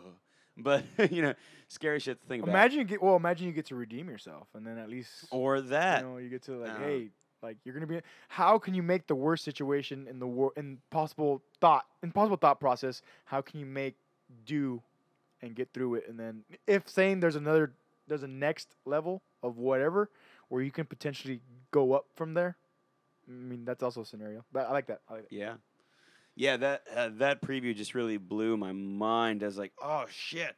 Like, people would really lose their minds if we could absolutely prove that there was an afterlife.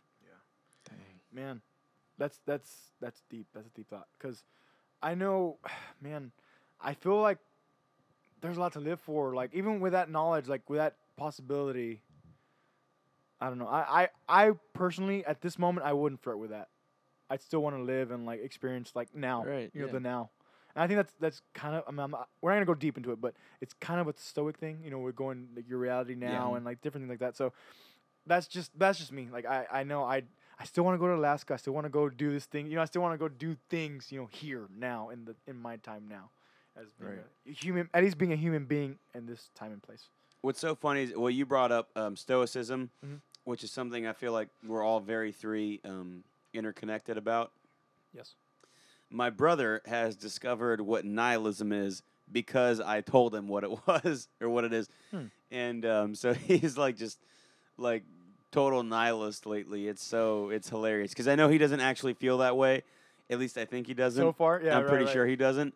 But now that I've explained to him what nihilism is, he just drops it everywhere. Could you explain it in like two, three sentences? Um, well, with the whole um, overpopulation of the earth, um, so we were running some errands earlier before I came over here to your house for rehearsal and ultimately for this podcast recording. Yes. But so we were around town running a few errands. Um, you know, we had several things to do. He had to go to Barnes and Noble to get a book, and I had to go to work to get my paycheck, and you know, just a whole bunch of shit. And uh, so in the in the car rides from place to place, we were you know just you know listening to podcasts and then just talking in between and stuff like that, and you know just kind of bullshitting. And uh, you know somehow or another, our conversation leads to China and how you're only allowed to have you know one kid there, Mhm. and then you know well they recently changed it to two, Oh, so right, now you're able to have you know up to two At kids two. you know and but they're very overpopulated and you know uh, very over industrialized So um, you know, there's a lot of smog in the air, and so they're now they're starting to focus more on renewable energy and not killing the earth and killing their own space because yeah, yeah. it's linked to a lot of uh, increases in um, you know the number of their countrymen that get China, uh, China number of their countrymen that get cancer or you know develop some kind of uh, Health termi- issue. yeah terminal illness or anything like that. Uh, so they're trying to you know work back towards being a green country and and hopefully maybe trying to cut back on the population because that does contribute to global warming as a whole. So I basically brought it up to him that you know, wow, like China is basically like a small scale example of what would happen if, um, you know, if the Earth kept, you know, populating and just getting, you know, an increase in number of people um, living on the Earth at a time, and we're all sharing resources and we're all sharing space, and it's just going to get extremely fucking difficult Yeah, yeah. if it keeps going the way it's going. And so he's basically like, yeah, that's why people should die. It's like- He's like, that's why China is setting a good example, only letting you have two kids at a time or one kid at a time. Like, you know, he's just such a nihilist. He's like, because I mean, like at the end of the at the end of the day, like, you know, we're all gonna die. This planet's gonna die. Like, we're gonna have to find another planet. you know, he's like just all nihilist as shit lately. It's so funny. That's so, I've never heard of that, but that's very interesting, and that makes your funny that much more funnier. Yeah, he's he's a much more funny. character. But it, so it's good. it's great because I know he doesn't like he doesn't think that. Like I know he doesn't, or at least I like to think that he doesn't fully believe gets to that point, yeah, where he just falls into that mi- state. I mean, because think about it, Sto- like stoicism, nihil- you know, it's a state of mind. It ultimately becomes a self state of mind. So In a, in a way, they're kind of similar. Yeah. Like as far as stoicism is, you know, living in the moment, and nihilism is kind of just like not Life is meaningless. yeah. yeah, you, Well, it, it's meaningless, so you might as well just do whatever. Right. You know, it, mm. it's it's in some way kind of related. yeah. Yeah. There's there's parallels. There's definitely. It Yeah. seems like there's parallels. Interesting. Yeah. Uh, Fucking just- nihilism. that's one of those things that is just funny. It's it's just something you laugh about. In Yeah. all in all things. It, it like makes me think of the Big Lebowski. It's like uh, when they're like at the fin- one of the final scenes and they're like fighting the German electronic musicians or whatever. Yeah. And then uh, Donny's like, oh, like like do we gotta be like worried about these guys? And then um, what's his name? Walter's like, no, Donny, these aren't Nazis. These are nihilists. They- we're we're fine. I never got that. I would never got that. Oh, it's so good. Uh, it's so funny. Man, the funniest thing about these podcasts to me is like I like never have any recollection about how we got to where we're talking about currently. I, don't- yeah, I don't get to that until I start editing. Like, oh yeah, That's fair. Oh yeah, oh yeah. I don't that's think only me. takes, You guys don't get to hear until I Yeah. Put the. I don't think it takes much for us to kind of segue into something else Yeah. though. So that's why it's so like We've been on a good stride today. Uh, I, I, last week, I on a you know I personally was really busy with things. You know, like I'm gonna reiterate like things I enjoy. So I'm very busy, but stuff that I like doing. Right. So leading up to Friday, we had Josh Josh Turner. Saturday we were in foul. Sunday we recorded, and then I had my full day of uh, other things I was doing with my family, leading up to the podcast recording, and then Monday Tuesday substituting and blah blah blah. So I know for me, uh, I felt like last Sunday was kind of difficult mentally uh, to get through the podcast. At least that was me. Uh, so then leading to Monday, having doubt about my, you know, about just my contribution and whatnot. And then, uh, but once I started, li- once I started listening Tuesday night, I was like, hey, there's some like cool points that I had forgotten. You know, initially forgotten about it because I was, like I said, feeling mentally burnt by Sunday, and you know, we're. I feel like, I mean, maybe we were all tired too, but listening back, uh, going back to the initial like question statement of you know this podcast and our segues, um, I definitely felt eh, I was questioning just myself. I was just questioning everything, but uh, good. And I feel like today we're we're we're moving. We're moving. It's good. It's good. Mm-hmm. Man, doubt um, is really what you're kind of getting at there. That's kind of really um, striking out to me in a, in a big way, because this past weekend I was going through a shit ton of doubt, Mhm. like a, just a lot of it. And I mean, I am kind of constantly am in a way, but man, that's a uh, doubt is like a like a whole nother realm of just hell. Well, I was gonna say what I was gonna say is like, it's just, it's also just being a human, you know, coming in and out of valleys, and whatnot. And not to get too deep, but uh, you know, you had yours, and it had to do with music, and I had mine just with the podcast. You know, or the podcast in the sense of uh, material and my my personal contribution to what it was, because then we were talking about value. You know, we brought, I brought value, and we kind of told in the whole podcast to value. So I was like, man, you know, I, I lost sight of it. I, I honestly lost sight of all of that. And when I finally got to talk to Brian Monday and started writing and just getting my writing down my monkey brain so I could see it and then building towards okay, you know, reestablishing my foundation, reestablishing my why and how I'm gonna do that. You know, leading up to today and like I said, it's, it's only built up to today where I you know I've been up since five thirty and I actually for this podcast I actually had it here in the whiteboard that the guys can see, but I had the full I had it full and I'm I've already started my Sunday my Sunday to do list. But you know I'm leaving a three hour window open up for this open for this podcast because it's like well maybe we'll end early maybe we won't either way I'm at least designating at least three hours to what we're gonna do today tonight. There you go. So, you know, and it's all good. You know, it's all good until you know the next time. But whatever. Hell yeah. Hell yeah. Did you guys, um, by any chance, go see A Cure for Wellness, the movie? I haven't been to the movies Nope. in a while. Yeah, Since, me neither. since when? What movie did we go see twice? Passengers. That's that's when I saw them in the theaters. Passengers. So you were saying about like I guess were you saying Sunday was the day that you realized you needed to just kind of slow down? Well, it was more. It was it was building. In retrospect, I should have started Sunday, but Sunday I was just feeling burnt. Okay. Like earlier in the week, I was feeling burnt until I started. And leading up to the video Brian sent me on Thursdays, when I re okay, I need I need I need to stop for Gotcha. a second. I need to so stop for a for me, Sundays are the day that I do shit. Mhm. Like, um, I'll still try to get up early and not waste my day. Like, I'm not gonna fucking sleep in or anything Right, like right, a right. teenager. But, um, even though I do sometimes guilty, but like I typically try not to waste my day, and I'll get up and I'll think about like you know small little errands I have to do. Like I gotta get gotta go get some food from Walmart, or I gotta do my laundry, or you know something like that. Mhm. But typically, it's a day that we're getting out of a busy weekend of gigging, and I'm I'm tired, you know, like from you know driving us to Corpus or driving us to Yeah, yeah, and back or whatever. Fair. And um, you know, I've I got a lot of caffeine in my system, and it finally crashed out, and and you know so. You know, my body's just feeling kind of weak and kind of tired, but it's just a good day to just relax. And I've really, in the past year, I've started to use Sundays a lot more to just decompress. Mm. And one of the rituals of this um, decompression, if you will, is me and my brother typically go to a movie. Mm. We usually go watch a movie. And so this um, this past weekend, we went to uh, go watch A Cure for Wellness. Mm. So um, it's it's not up there in popularity as far as I'm willing to bet that a lot of people listening right now either have no clue what it is or only know it as that really weird and really vague preview they saw when they went to go see the other movie. Gotcha. So, um, you know, it's just kind of sitting there in the back 40, if you will. And uh, in my own opinion, it was one of the most beautiful fucking movies I've ever fucking seen. Like, it just, it was so original, A, and B, it just had a lot to tell in a, you know, in a really unique way, in a, in a really profound way. And uh, it had a message that's just kind of really been missed lately um, upon all of the, uh, the superhero, um, you know, phase, yeah, I if you got will. you. Yeah, yeah. But so I'll, I'll try not to spoil too much of the movie.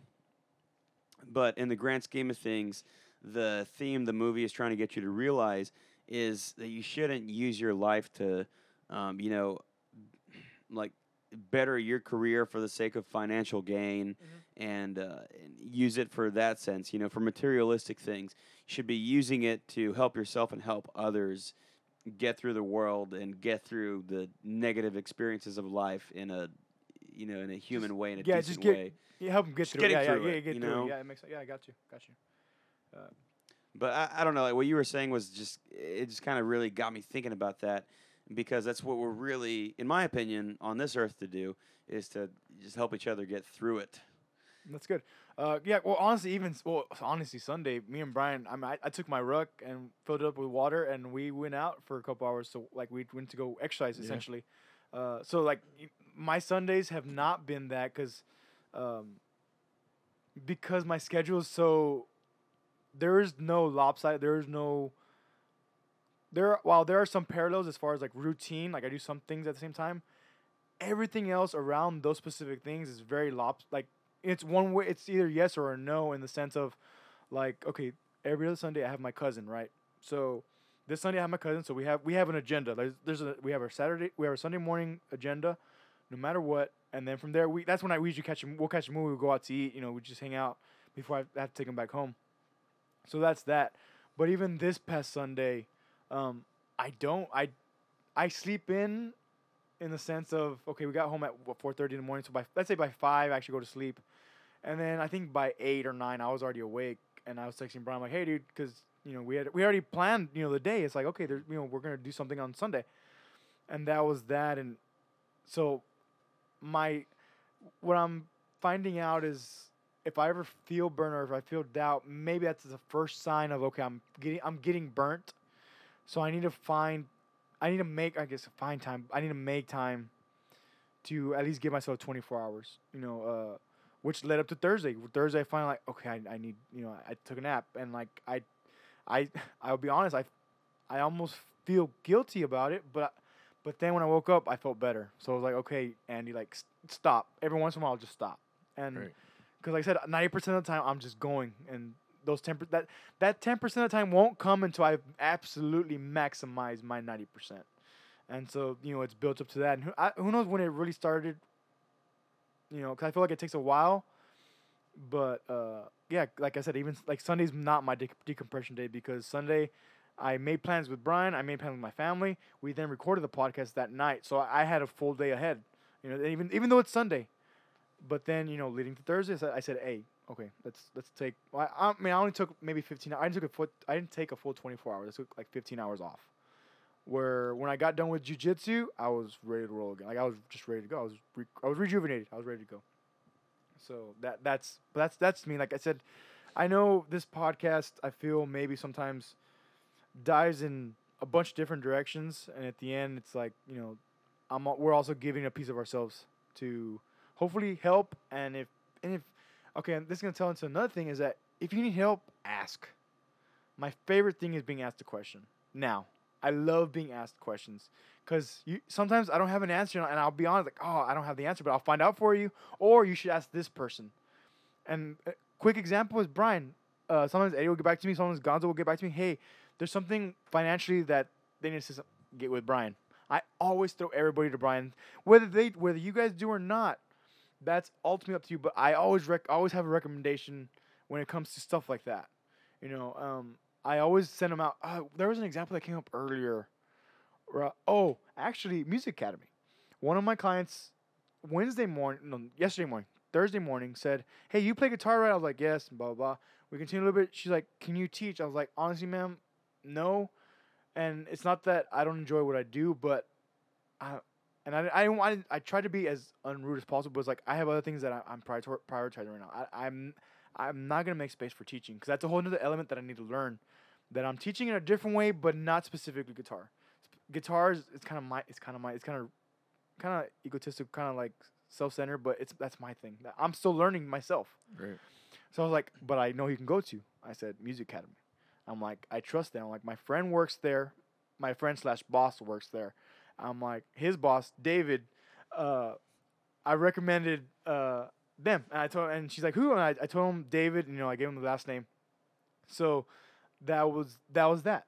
But I, I mean, that's that's that's that. You know, that that's where I go. I always give recommendations if there's if there's a question, you know, I try to answer it. And lately, like if it, if it, if I've been given like last week, I was given a scenario of uh, so this person got hired at this new company, and the boss is having like he feels like it's a regret because oh this guy's not getting it.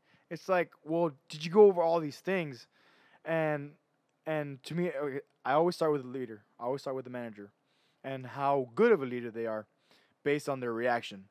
So it's like so th- so my friend who was telling me this situation at, at, at their job, I said, well, did the manager did the manager do all these things, one through a hundred, right? And most of it was no. I said, okay, well, the manager needs to start there. And but I brought up the dichotomy. I said, now I'm not saying that you guys are in the right. I'm like, has he been asking questions? I'm like, he should be asking every single thing. I'm like, I know that my boss at nine round, he may think because I know I, I assume that because the common thing is that everybody says, oh, it's common sense. It's common sense. We've gone over that in this podcast. It's like it's not common sense to your taught, and I'm like, I would rather ask questions and get it right than not. Yeah, it's better to look like a fool for 15 minutes when Right, you ask that and- question than the rest of your life. Yeah, and and I know me and Brian have talked about even when you f- I, I don't know if it's when you first got your position at this at this, at this bank that you're at, or, but you had you were you were dealing with a little bit of trouble, just asking questions because you wanted to get it or learn it yourself. Yeah. You know, so so that's that's just an example. We don't have to really go deep, but going back to general, like I love being asked questions because then that lets me either come up with more questions, or if I have an answer, like, well, maybe it's this. You know, I, I at least give a rational possibility of what it could be, or even possibilities. You know, now if it's too expensive, I'm like, okay, we'll have you know we'll have another we'll have a whole separate talk about it, right? But if I can help, I'll help. If I know someone who can help or someone can help you with your problem, I will recommend whoever I know I see fit now that can help you today at this moment. You know, I, I do that. It's hard to ask for help sometimes. I'm like trying to think back to a moment where I had trouble asking for help, which is pretty often, so I shouldn't have this much trouble doing it. Maybe because you have so many, so many examples that you can't think of. Probably my my brain space is just overcrowded with moments of where I couldn't let my pride go.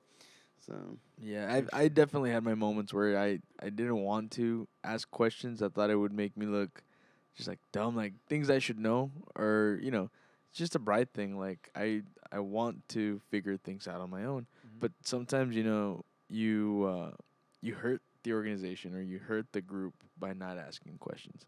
So now I try to get you know the things that I don't know. I try to get that out of the way as soon as possible. Start asking questions, getting all the information that I need, so that we can move on, Right. whether it's together or so that I can move on Mhm. with my tasks. Now, I'm not saying don't try it first, Yeah, because Definitely. I think there'll be that argument like, oh, well, you know, I, you know, Let me they- just they- get all the yeah, information They just kind of skip out Yeah. on that. It's like, well, no, you should, you should definitely attempt whatever project it is first, and then from there, pr- proceed to finding assistance, getting Yeah. assistance, getting help um, from anybody. You know, really, if you can get pointed, if you can get pointed in the right direction, you know, you're good to go. One thing that came up at the end of practice, everybody had left. It was just me, Gonzo, and Eddie at the end, and, and somehow this also this kind of came up, but it was in the it was we're talking about knowledge, and you know I think Gonzo or, or Eddie, I'm not sure. Someone said you know knowledge is power. We had, we had to come to that agreement, and my my sub answer to that is that it's only powerful if you use it. very You know, you can read all the nonfiction books in the world, and if you don't use it, what I don't, I don't know what good facts are if you don't use it. I unless unless you're playing on like a Who Wants to Be a Millionaire or Jeopardy or something. I mean that's cool. I mean, you can make some cash off of that. I mean definitely make some cash off of that. But it's useful to my entertainment. okay. But what substance? What's such? I'm just you don't have to go there. I'm a bitch. I'm, I'm, I was gonna say, I'm like, I will definitely. We can get, we will we can tell this into a, uh you know a seg you know segment as far Nah. as that because because because like, nah, I wouldn't know where to go from there. because it, it's okay. Let it be rhetorical today, but I do want to be thought about. You know, you you if you read, if you listen to podcasts, if you do a vast majority of things, and this is what I'm gonna tell this into that I just figured out now. So there's a there's an article on Tony Robbins' website, and he talks he he so he softly mentions how much the general person uses on commuting to work, running errands, eating slash drinking, watching TV. So he he gave those four those those four like elements, I guess. So I went a step further and I said, "What about podcasts?" I'm like, "Podcasts are now a big thing." I'm like, all the people I know, minus like two or three people, really. Everybody else I know has listens to listens to at least one podcast, whether it's Jerry, whether it's Jocko, you know, whatever. Um, there's a, so I'm like, okay, that that's where I developed that thought and that question. So, so let me start from commuting to work. You spend about 110 hours a year driving to work, to and from work, right? From there, running errands, you spend about 275 hours a year. Eating and drinking, you spend about 450 hours a year.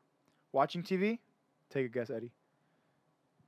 More than all of those combined, is my guess. Actually, I haven't done the math, but it's pretty close. So watching TV is a thousand and eleven hours a year Ugh. versus commuting to work, running errands, and eating or drinking. Now, let me bring up podcasts because I found from Edison Research, uh, scholarly, uh, what, what's the what's the word? Uh, when you have like proof. Uh, what's it called? Like when you're writing a paper and you have the proof at the end. References? References There there. It's a scholarly reference. Thank you, Eddie. we we graduated high school, right? yeah, It's all a college blur. too. so I I looked up the podcast, and the average listener listens for about four hours and ten minutes a week. That That's e- it? that equals thirteen thousand hours a year That's it. versus A thousand- eleven. eleven of watching TV. Damn. I'm just saying, like, that's it, like that, because I listen to podcasts like way more than that a week. Right, and this is the average. I agree. Cause I I know I'm the same way. I know I listen to way more than thirteen thousand hours a year. You Like, guys are outliers. Right, we are the outliers that are above that average mark, right? So, it even gives more reason and more reason for my questioning is if you listen to more than 4 hours a week, what use like are you just are you using it or are you not? That's my that's my question, that's my point of view. Like I said, let it be rhetorical.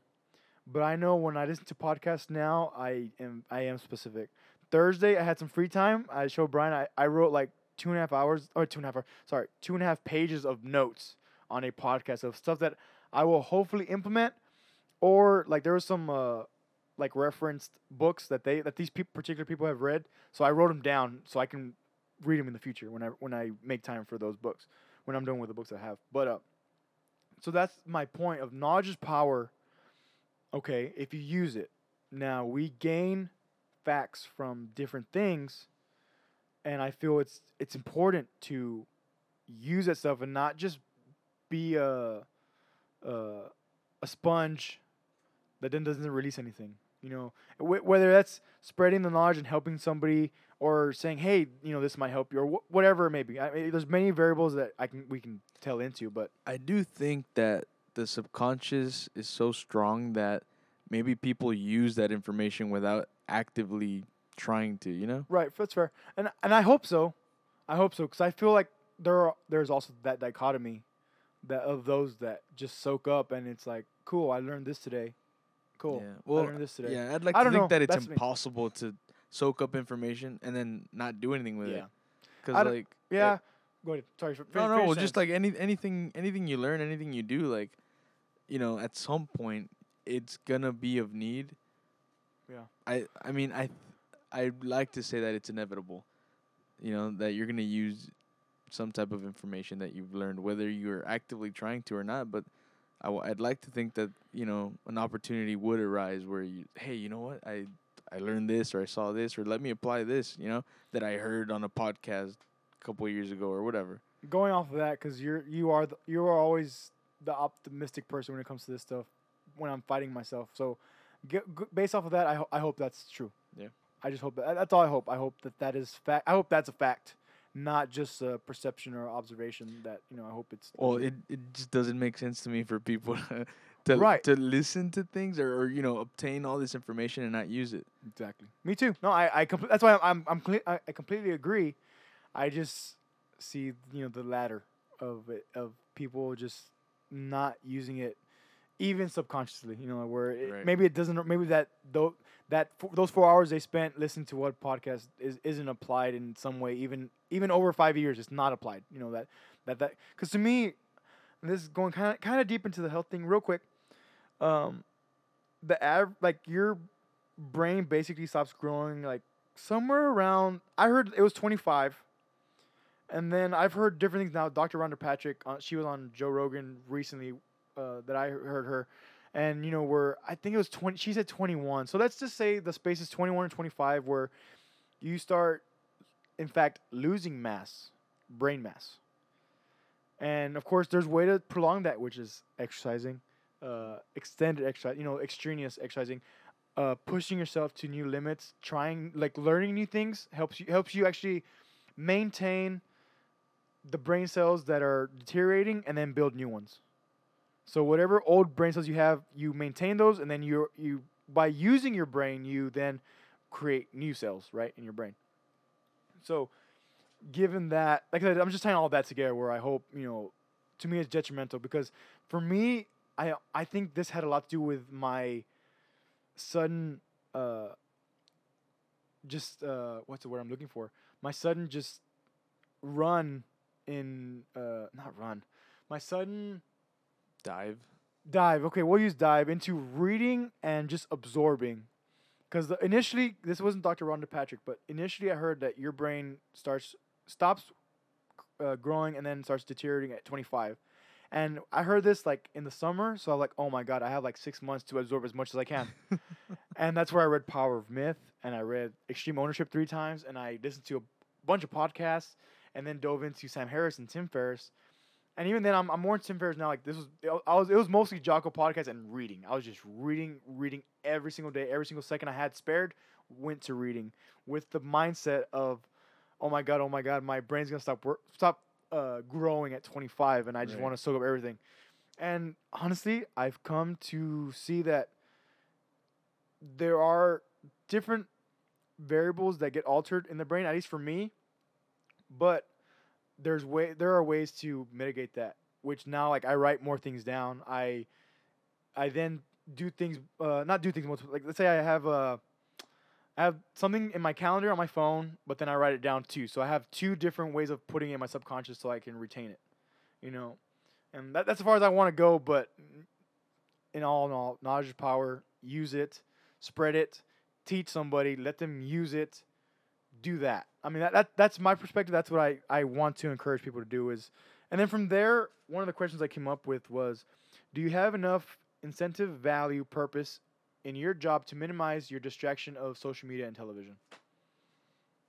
Say that again for me, please. This is okay. Th- th- we will. We this is kind of segue into to another element. Do you have enough incentive, value, purpose in your job, occupation, or you know, enough to minimize your distraction from social media and television? I would have to say yes for the television part. Here's the thing that gets tricky with the social media. So a friend of mine just actually sent me this this meme earlier today. I'm totally gonna have to pull it up. Um, it has Batman in it, so you know it's definitely cool. Yep, Batman is scratching his chin, and the thing he's thinking is when you want to delete your social media, but remember you're an independent artist, and this is a source for marketing. Yes. So- yes. I, I I'm not arguing that. It's it's totally kind of part of my job, whether I like it or not. yes, yes, yes. But all the extra stuff with social media. I guess that yeah, okay. That, that I Uh, get it because that's the only that's the only reason in 2017 I have social media accounts. But even then, it still kind of tails in. As much as I hate to really fucking admit it, like it really tails in. Even whether it's my music account or my personal account, there are people that are fans and that buy my music No, that yeah. are associated to both. Right. So whenever I'm posting on my personal account, it kind of just feels like it's an extension of my artist account. Right, right. Yes, that's part of that. That's that part of social media is part of your job description. I'm talking about the distraction of either drama. Because this actually came up with a, with a client today. Uh, drama. Because I was like, "Hey, what are you doing?" And she's like, "Oh, I'm just at Facebook." I'm like, "What are you reading?" I'm like, "Oh, just the drama." I said, "Okay." I'm like, I, and I didn't say. I, I said, "Okay," and I walked. I walked off because I, I I just just detach, just walk away. Reminds me of someone we both know. So so so that you know, and uh, so I'm not disagreeing with the work because that's like I said, that's the only reason why I have it because we need we need that. You know, we need that that it's the primary reason is there. The secondary, tertiary reasons. That's what I'm talking about. When I when I when I developed this question, I said, now if you now let's say you spent you know what like how many hours? I mean, this is I didn't I didn't look up social media because I I missed it. But okay, you you spent a thousand hours on TV and an average of thirteen thousand hours on podcast. Social imagine what social media is. And I'm gonna look that up for next time. I'm gonna, I'm gonna write this down so I can look it up for next time because I'm talking about the extra time. I'm not talking about posting for shows or or maintaining a website or uh, sharing uh, a show date or something. I'm talking about the extra stuff that I'm talking about the actual distractions. I'm not talking about the work part. Yeah. Cause I know I get caught up in it sometimes. Like, um, it happens. You know, we we start scrolling and you just scroll and you scroll and there's what there's nothing there. What I did starting today because of this question, I I used to have my notifications off. Well, in retrospect, I never I didn't think about it, but that's what led me to opening the app more. Is having them on. So I'm like, well, let me see if I've gotten a reply. Well, now I turn them on so I can see. Is it important? No, no, no. You know, I, I just I don't even open the app anymore. And this goes for Instagram, so uh, Snapchat, all of them. I now turn on my notifications for that reason, because at least they pop up. I can see if it, if it's important or it's a message. Okay, cool. If it's not, I have no need to get distracted for these five ten minutes that I'm gonna use on social media scrolling than I would, you know, getting some wor- type of work, some type of work done. Hmm. So that, that's what I, maybe let it be rhetorical. Um, honestly, when I created this question, I have another question too.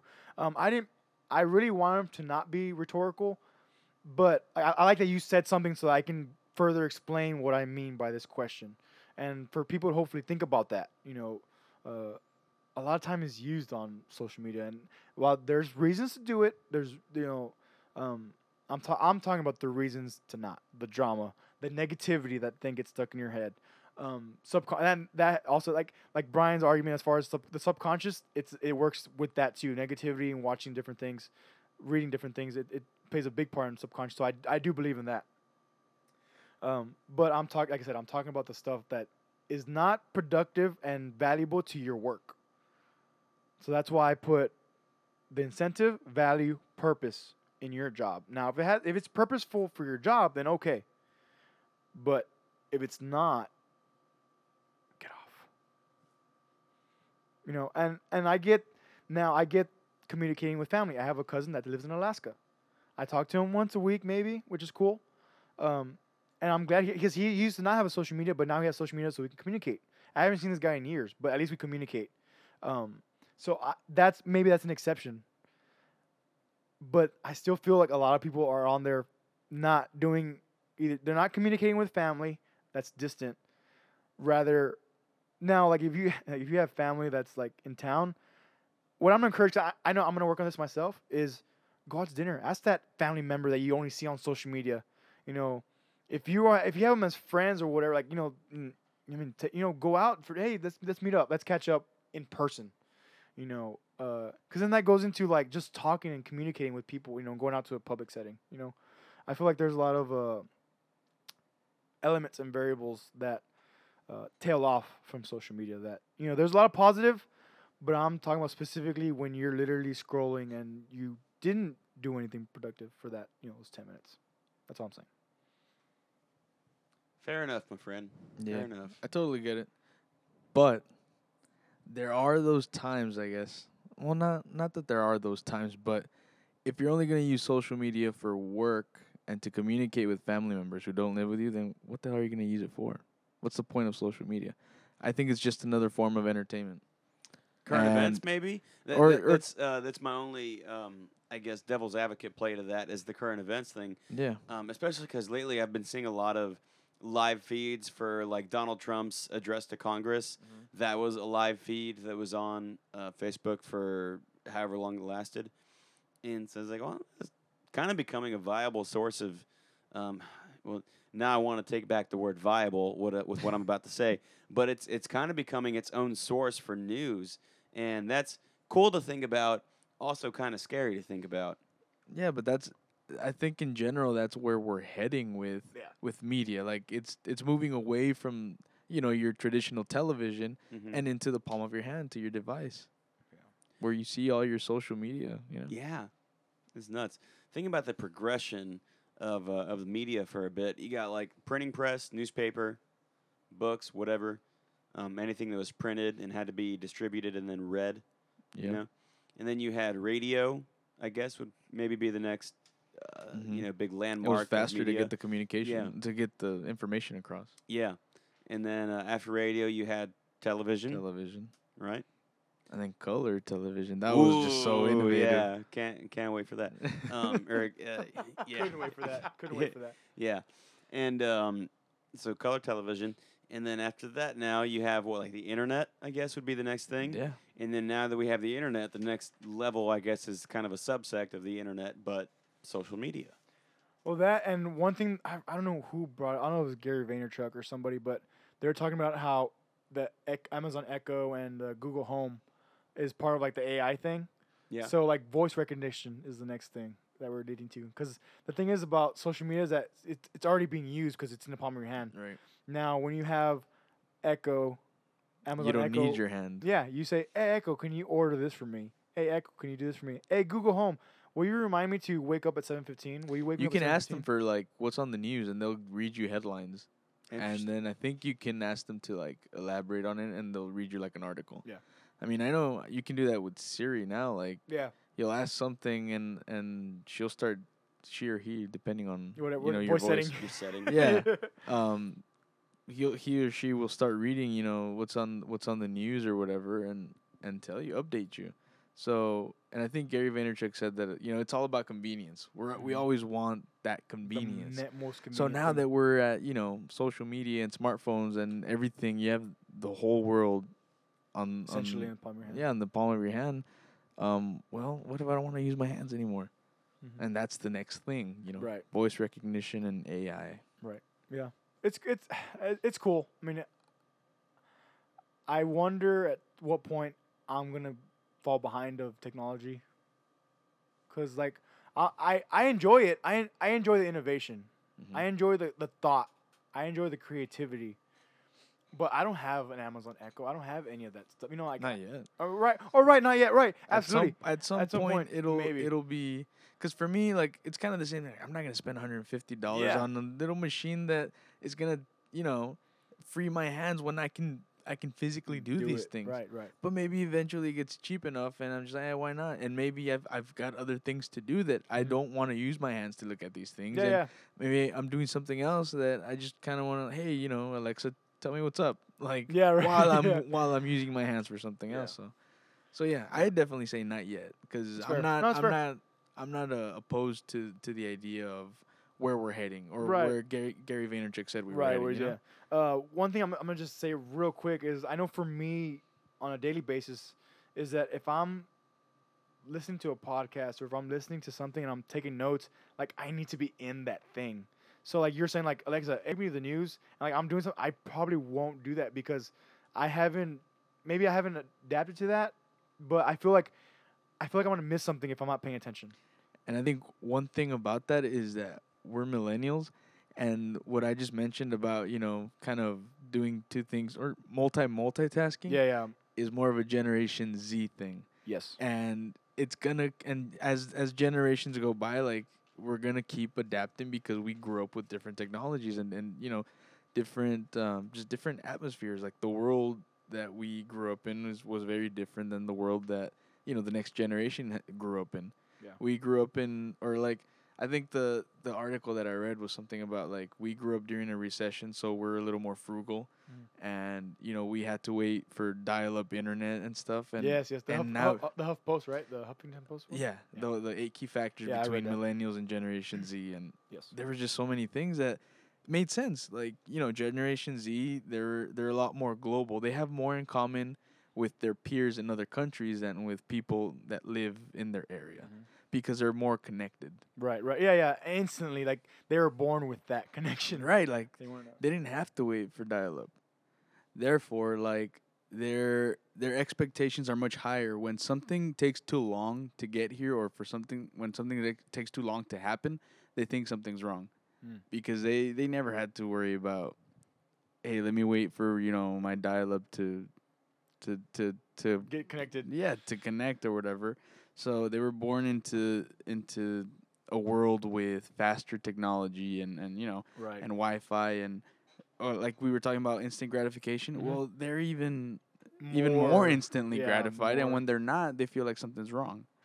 So crazy. Okay, I'm gonna bring up the SAT example real quick. mhm. It's like with that, like they think something's wrong, but it's all the per, it's the perspective in the in that sense. In that sense, yeah, you know where. but that's their perspective Yeah, because that's so that's crazy. Yeah, yeah, right. That's what I'm saying. That's what I'm saying. Like, this was very neutral compared compared to the topics we actually talk about with the SAT Mm-hmm. example.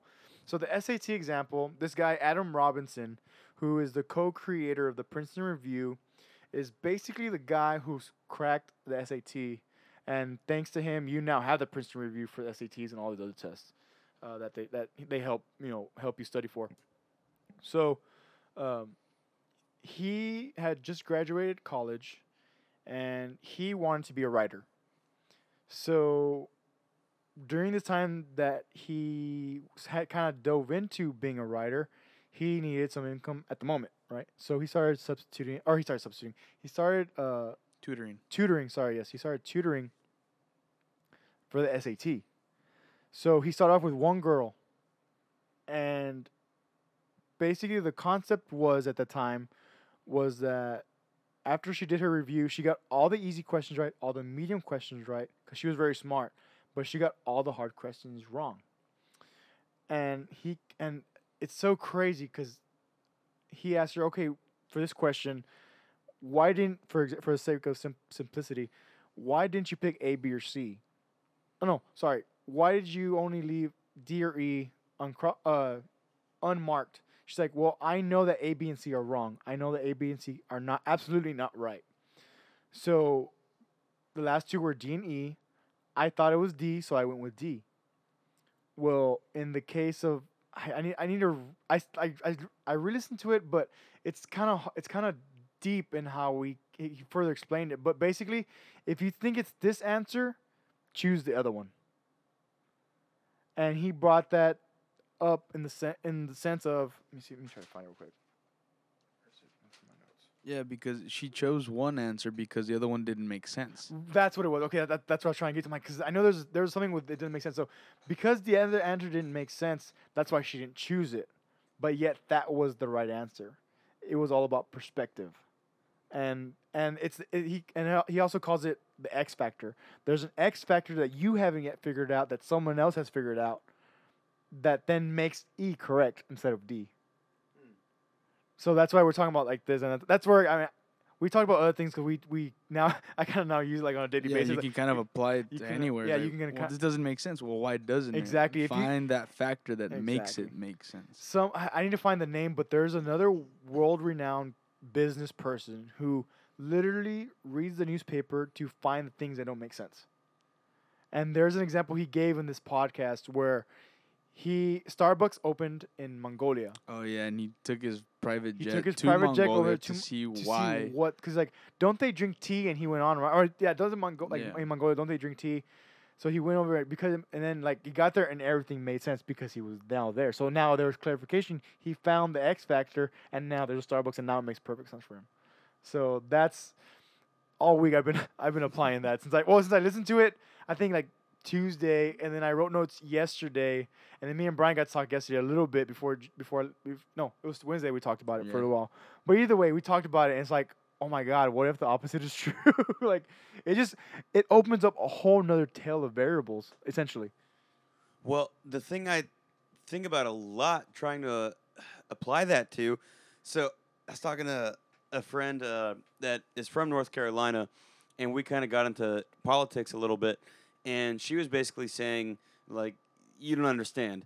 Every person here in like the fucking county I grew up in, and like in the surrounding counties around it, like every person thinks that Islam is out to get America, and and so we were just kind of talking about that and uh, and that reality, I guess. Mhm. And I just, I, I still have trouble taking her word for it, but she swears to it, yeah yeah and and I have so much trouble taking to that.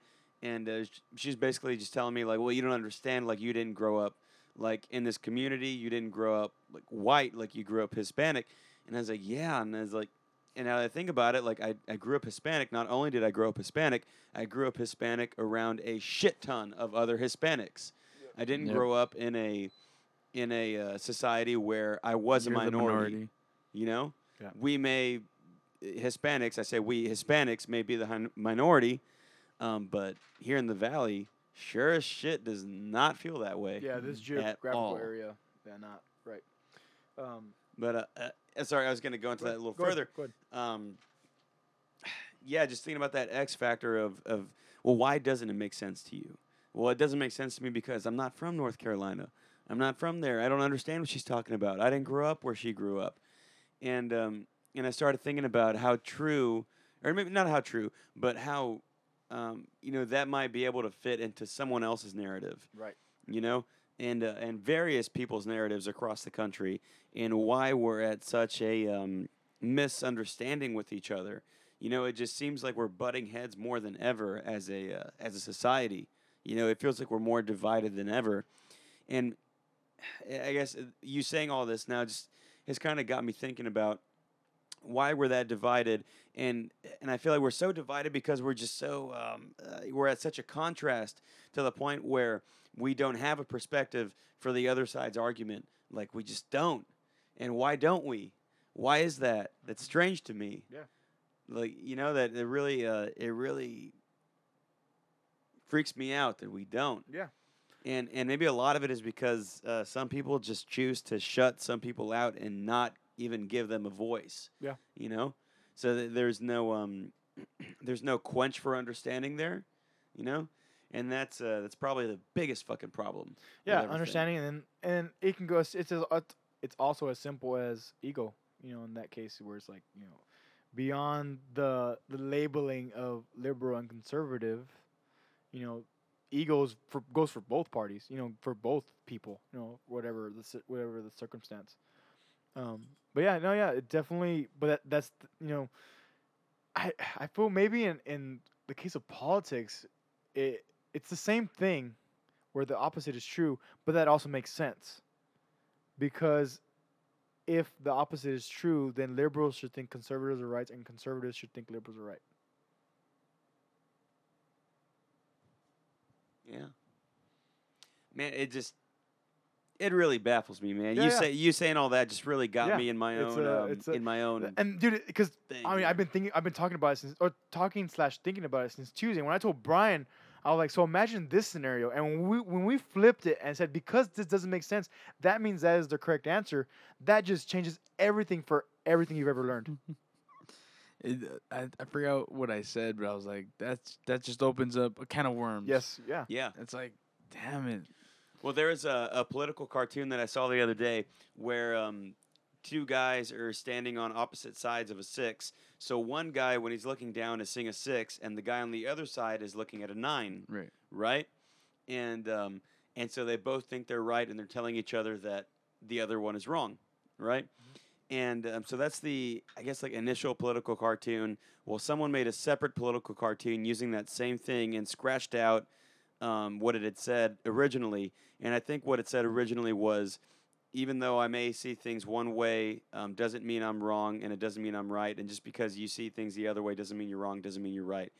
And so this person who made this new political cartoon out of this had scratched that out and said, no, there's only one way to look at this, and it's a logical way.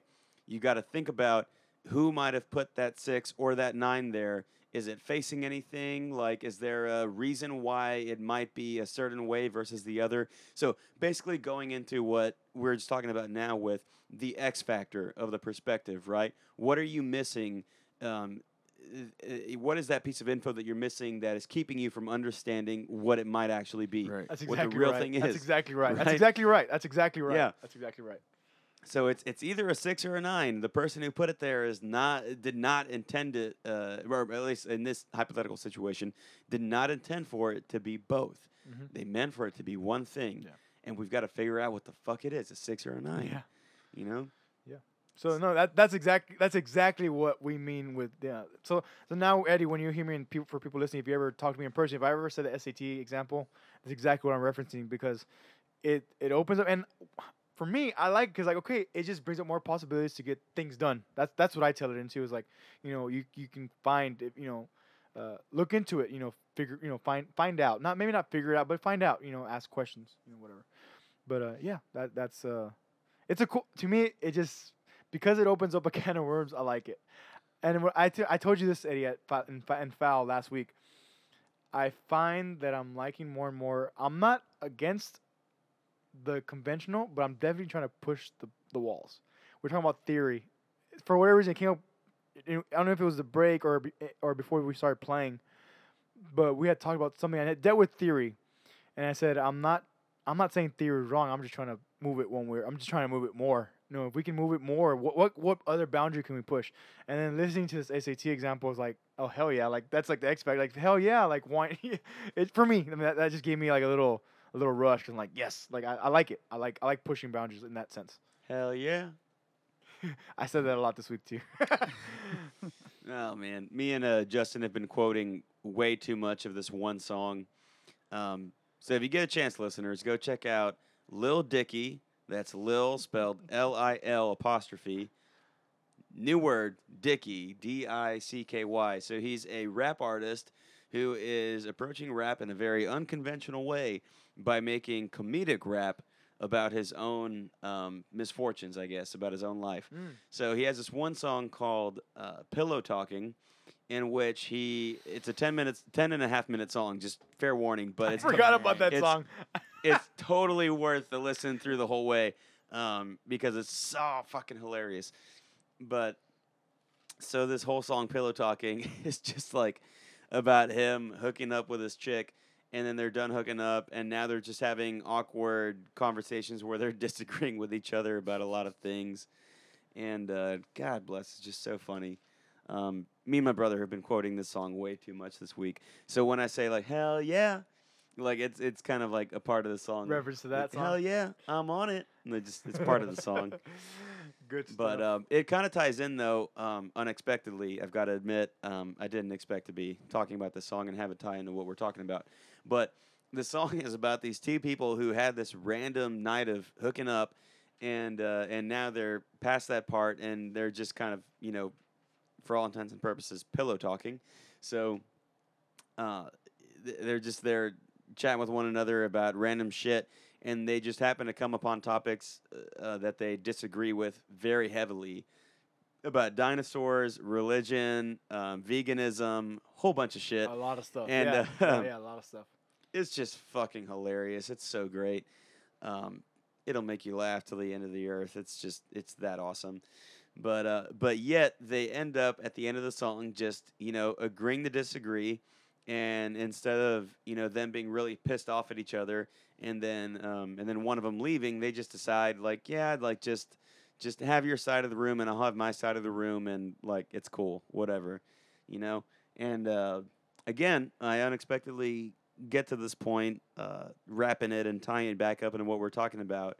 Um, you know, trying to understand the other person's side of things and trying to understand the actual logical X factor reasoning behind, um, you know, uh, a certain thing, I guess. Yeah, yeah, yeah. Um, anything. and just anything. living with yeah, it Yeah, exactly. and right. accepting that, Absolutely. you know.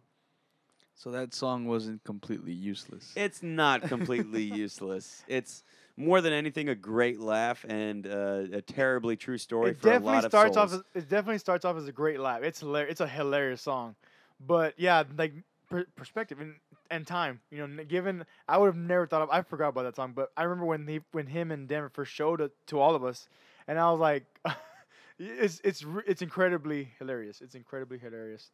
Uh, definitely, yeah. I do agree. It does tie into like this. You know, understanding the the dichotomy, and and also like I think, bec- I think understanding that more than likely than more likely than not, your end goal is the same.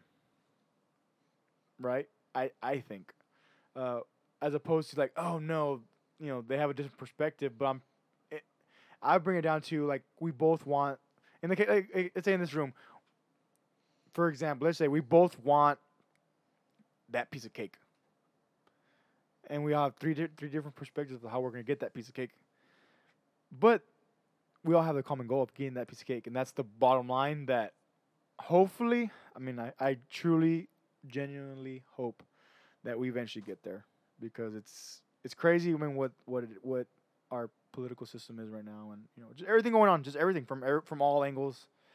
We're gonna close it out here. Uh, we we I had fun. I enjoyed this podcast. I appreciate you guys. Um, like I said, it was it was a it, it was a week. It was coming. You know, it was it was a long time coming. I felt from Monday to today, even though it's only been five days, but still, uh, at the moment on Monday night, it felt like a long time coming. And I, I enjoyed it.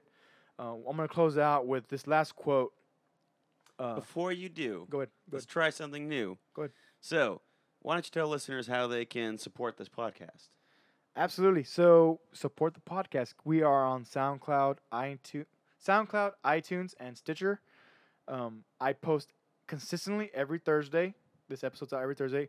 Uh, any uh, uh, handles uh, as far as Instagram, Twitter's, Facebooks, all that's in the show notes, and I le- also leave that consistently. If you have any questions, uh, I also leave the email. That's where we get our we call it podcast protein. Uh, copyright Eddie and it's great. Uh, It's it's freaking awesome because I would have never thought of podcast protein. I was like, well, why, why, you know, whatever. I like alliterations. Yeah, so- it's good. No, it's it's perfectly fine because we like you. The thing is that when you do that, we now know that that's what that means. We know it's something relevant to the podcast, and we move on. Anyways, so iTunes, Stitcher, SoundCloud, Moving with Life. It's on all of those links. Also, I know it's in my bio. I know Eddie has it in his bio. Brian needs to get on the game, get an Instagram. We'll get there. We're moving there. We'll get there eventually. Yeah, I'm Until gonna have to. Until then, Brian, where can people find you online? Oh man, Twitter, I suppose. At At Brian Alejandro. I think there's an underscore at the end. I the always end, forget. it is. It is. It is Okay. at the end. Yeah, So, Brian yeah. Alejandro underscore, and you'll find him. Uh, you'll find him. Or Yeah. or also go to Minor Eddie's Twitter. Type in Brian with a Y. Mentioned. Yeah. I'm gonna I'm gonna spell that for you. B R Y A N A L E J A N D R O underscore. love it. Walker, where can they find you? me my actually my I messed up when I made separate accounts and I didn't I wasn't able to use the same name for each one. So my Instagram handle is Andy Walker underscore. That's my Instagram. My Twitter is at Andy Walker underscore lead. They didn't let me get Andy Walker underscore by itself. Those son of a bitches. Damn it. I was like, okay. And I didn't want to put a number, and I should have probably just put a number. It would have been easier. But so that's what it is. Uh, Facebook, you can find my personal page at uh, facebook.com, uh, I guess, backslash Andy Walker RSB, which even that's a total screw up on my end because I was at I was in a band at the time, so I just put that because it made sense. Oh, yeah, that makes sense. Yeah, right. It makes Yeah. sense. Right, and and honestly, I knew I wouldn't be there forever, but I wanted to use. I wanted like it didn't let me put Andy Walker by itself. So I'm like, fuck, I need something right now. Right. So that's another thing, and we can eventually. I, I don't know if I've ever talked about like why Andy Walker and the stage name thing. I think we can get into that next time. We can get Uh, into that because from there, um, there's definitely a deeper topic to dive into of identifications and uh, what you self-identify as. Um, not necessarily um, something really heavy with gender or anything like Yeah, that, yeah, yeah. but just what you choose to call yourself has a lot of meaning. Goes all the way back to the Bible, and uh, Wild at Heart kind of covers Cool. that too. Yes, yes, yes, yes, yes. So yeah. I will need to do my homework on Wild at Heart again. It's been a while since I've read it. But uh, all right, Eddie, what is your social media, Eddie? You can find me on Twitter at Eddie Saenz three. That's E D D I E S A E N Z, and then the number three. Uh, that's on Twitter, and then Instagram is the same thing except there's an underscore between Eddie and Saenz. So E D D I E underscore S A E N Z number three. Also Facebookable. With that being said, take us out. All right. So we will close out. I will close this out with a quote from chapter two of The Go Giver. And I feel like this ties in really well. It's just what we close out on, but then, you know, what we're trying to do with moving with life. The quote is If we're going to take this walk together, we need to start by facing the same direction.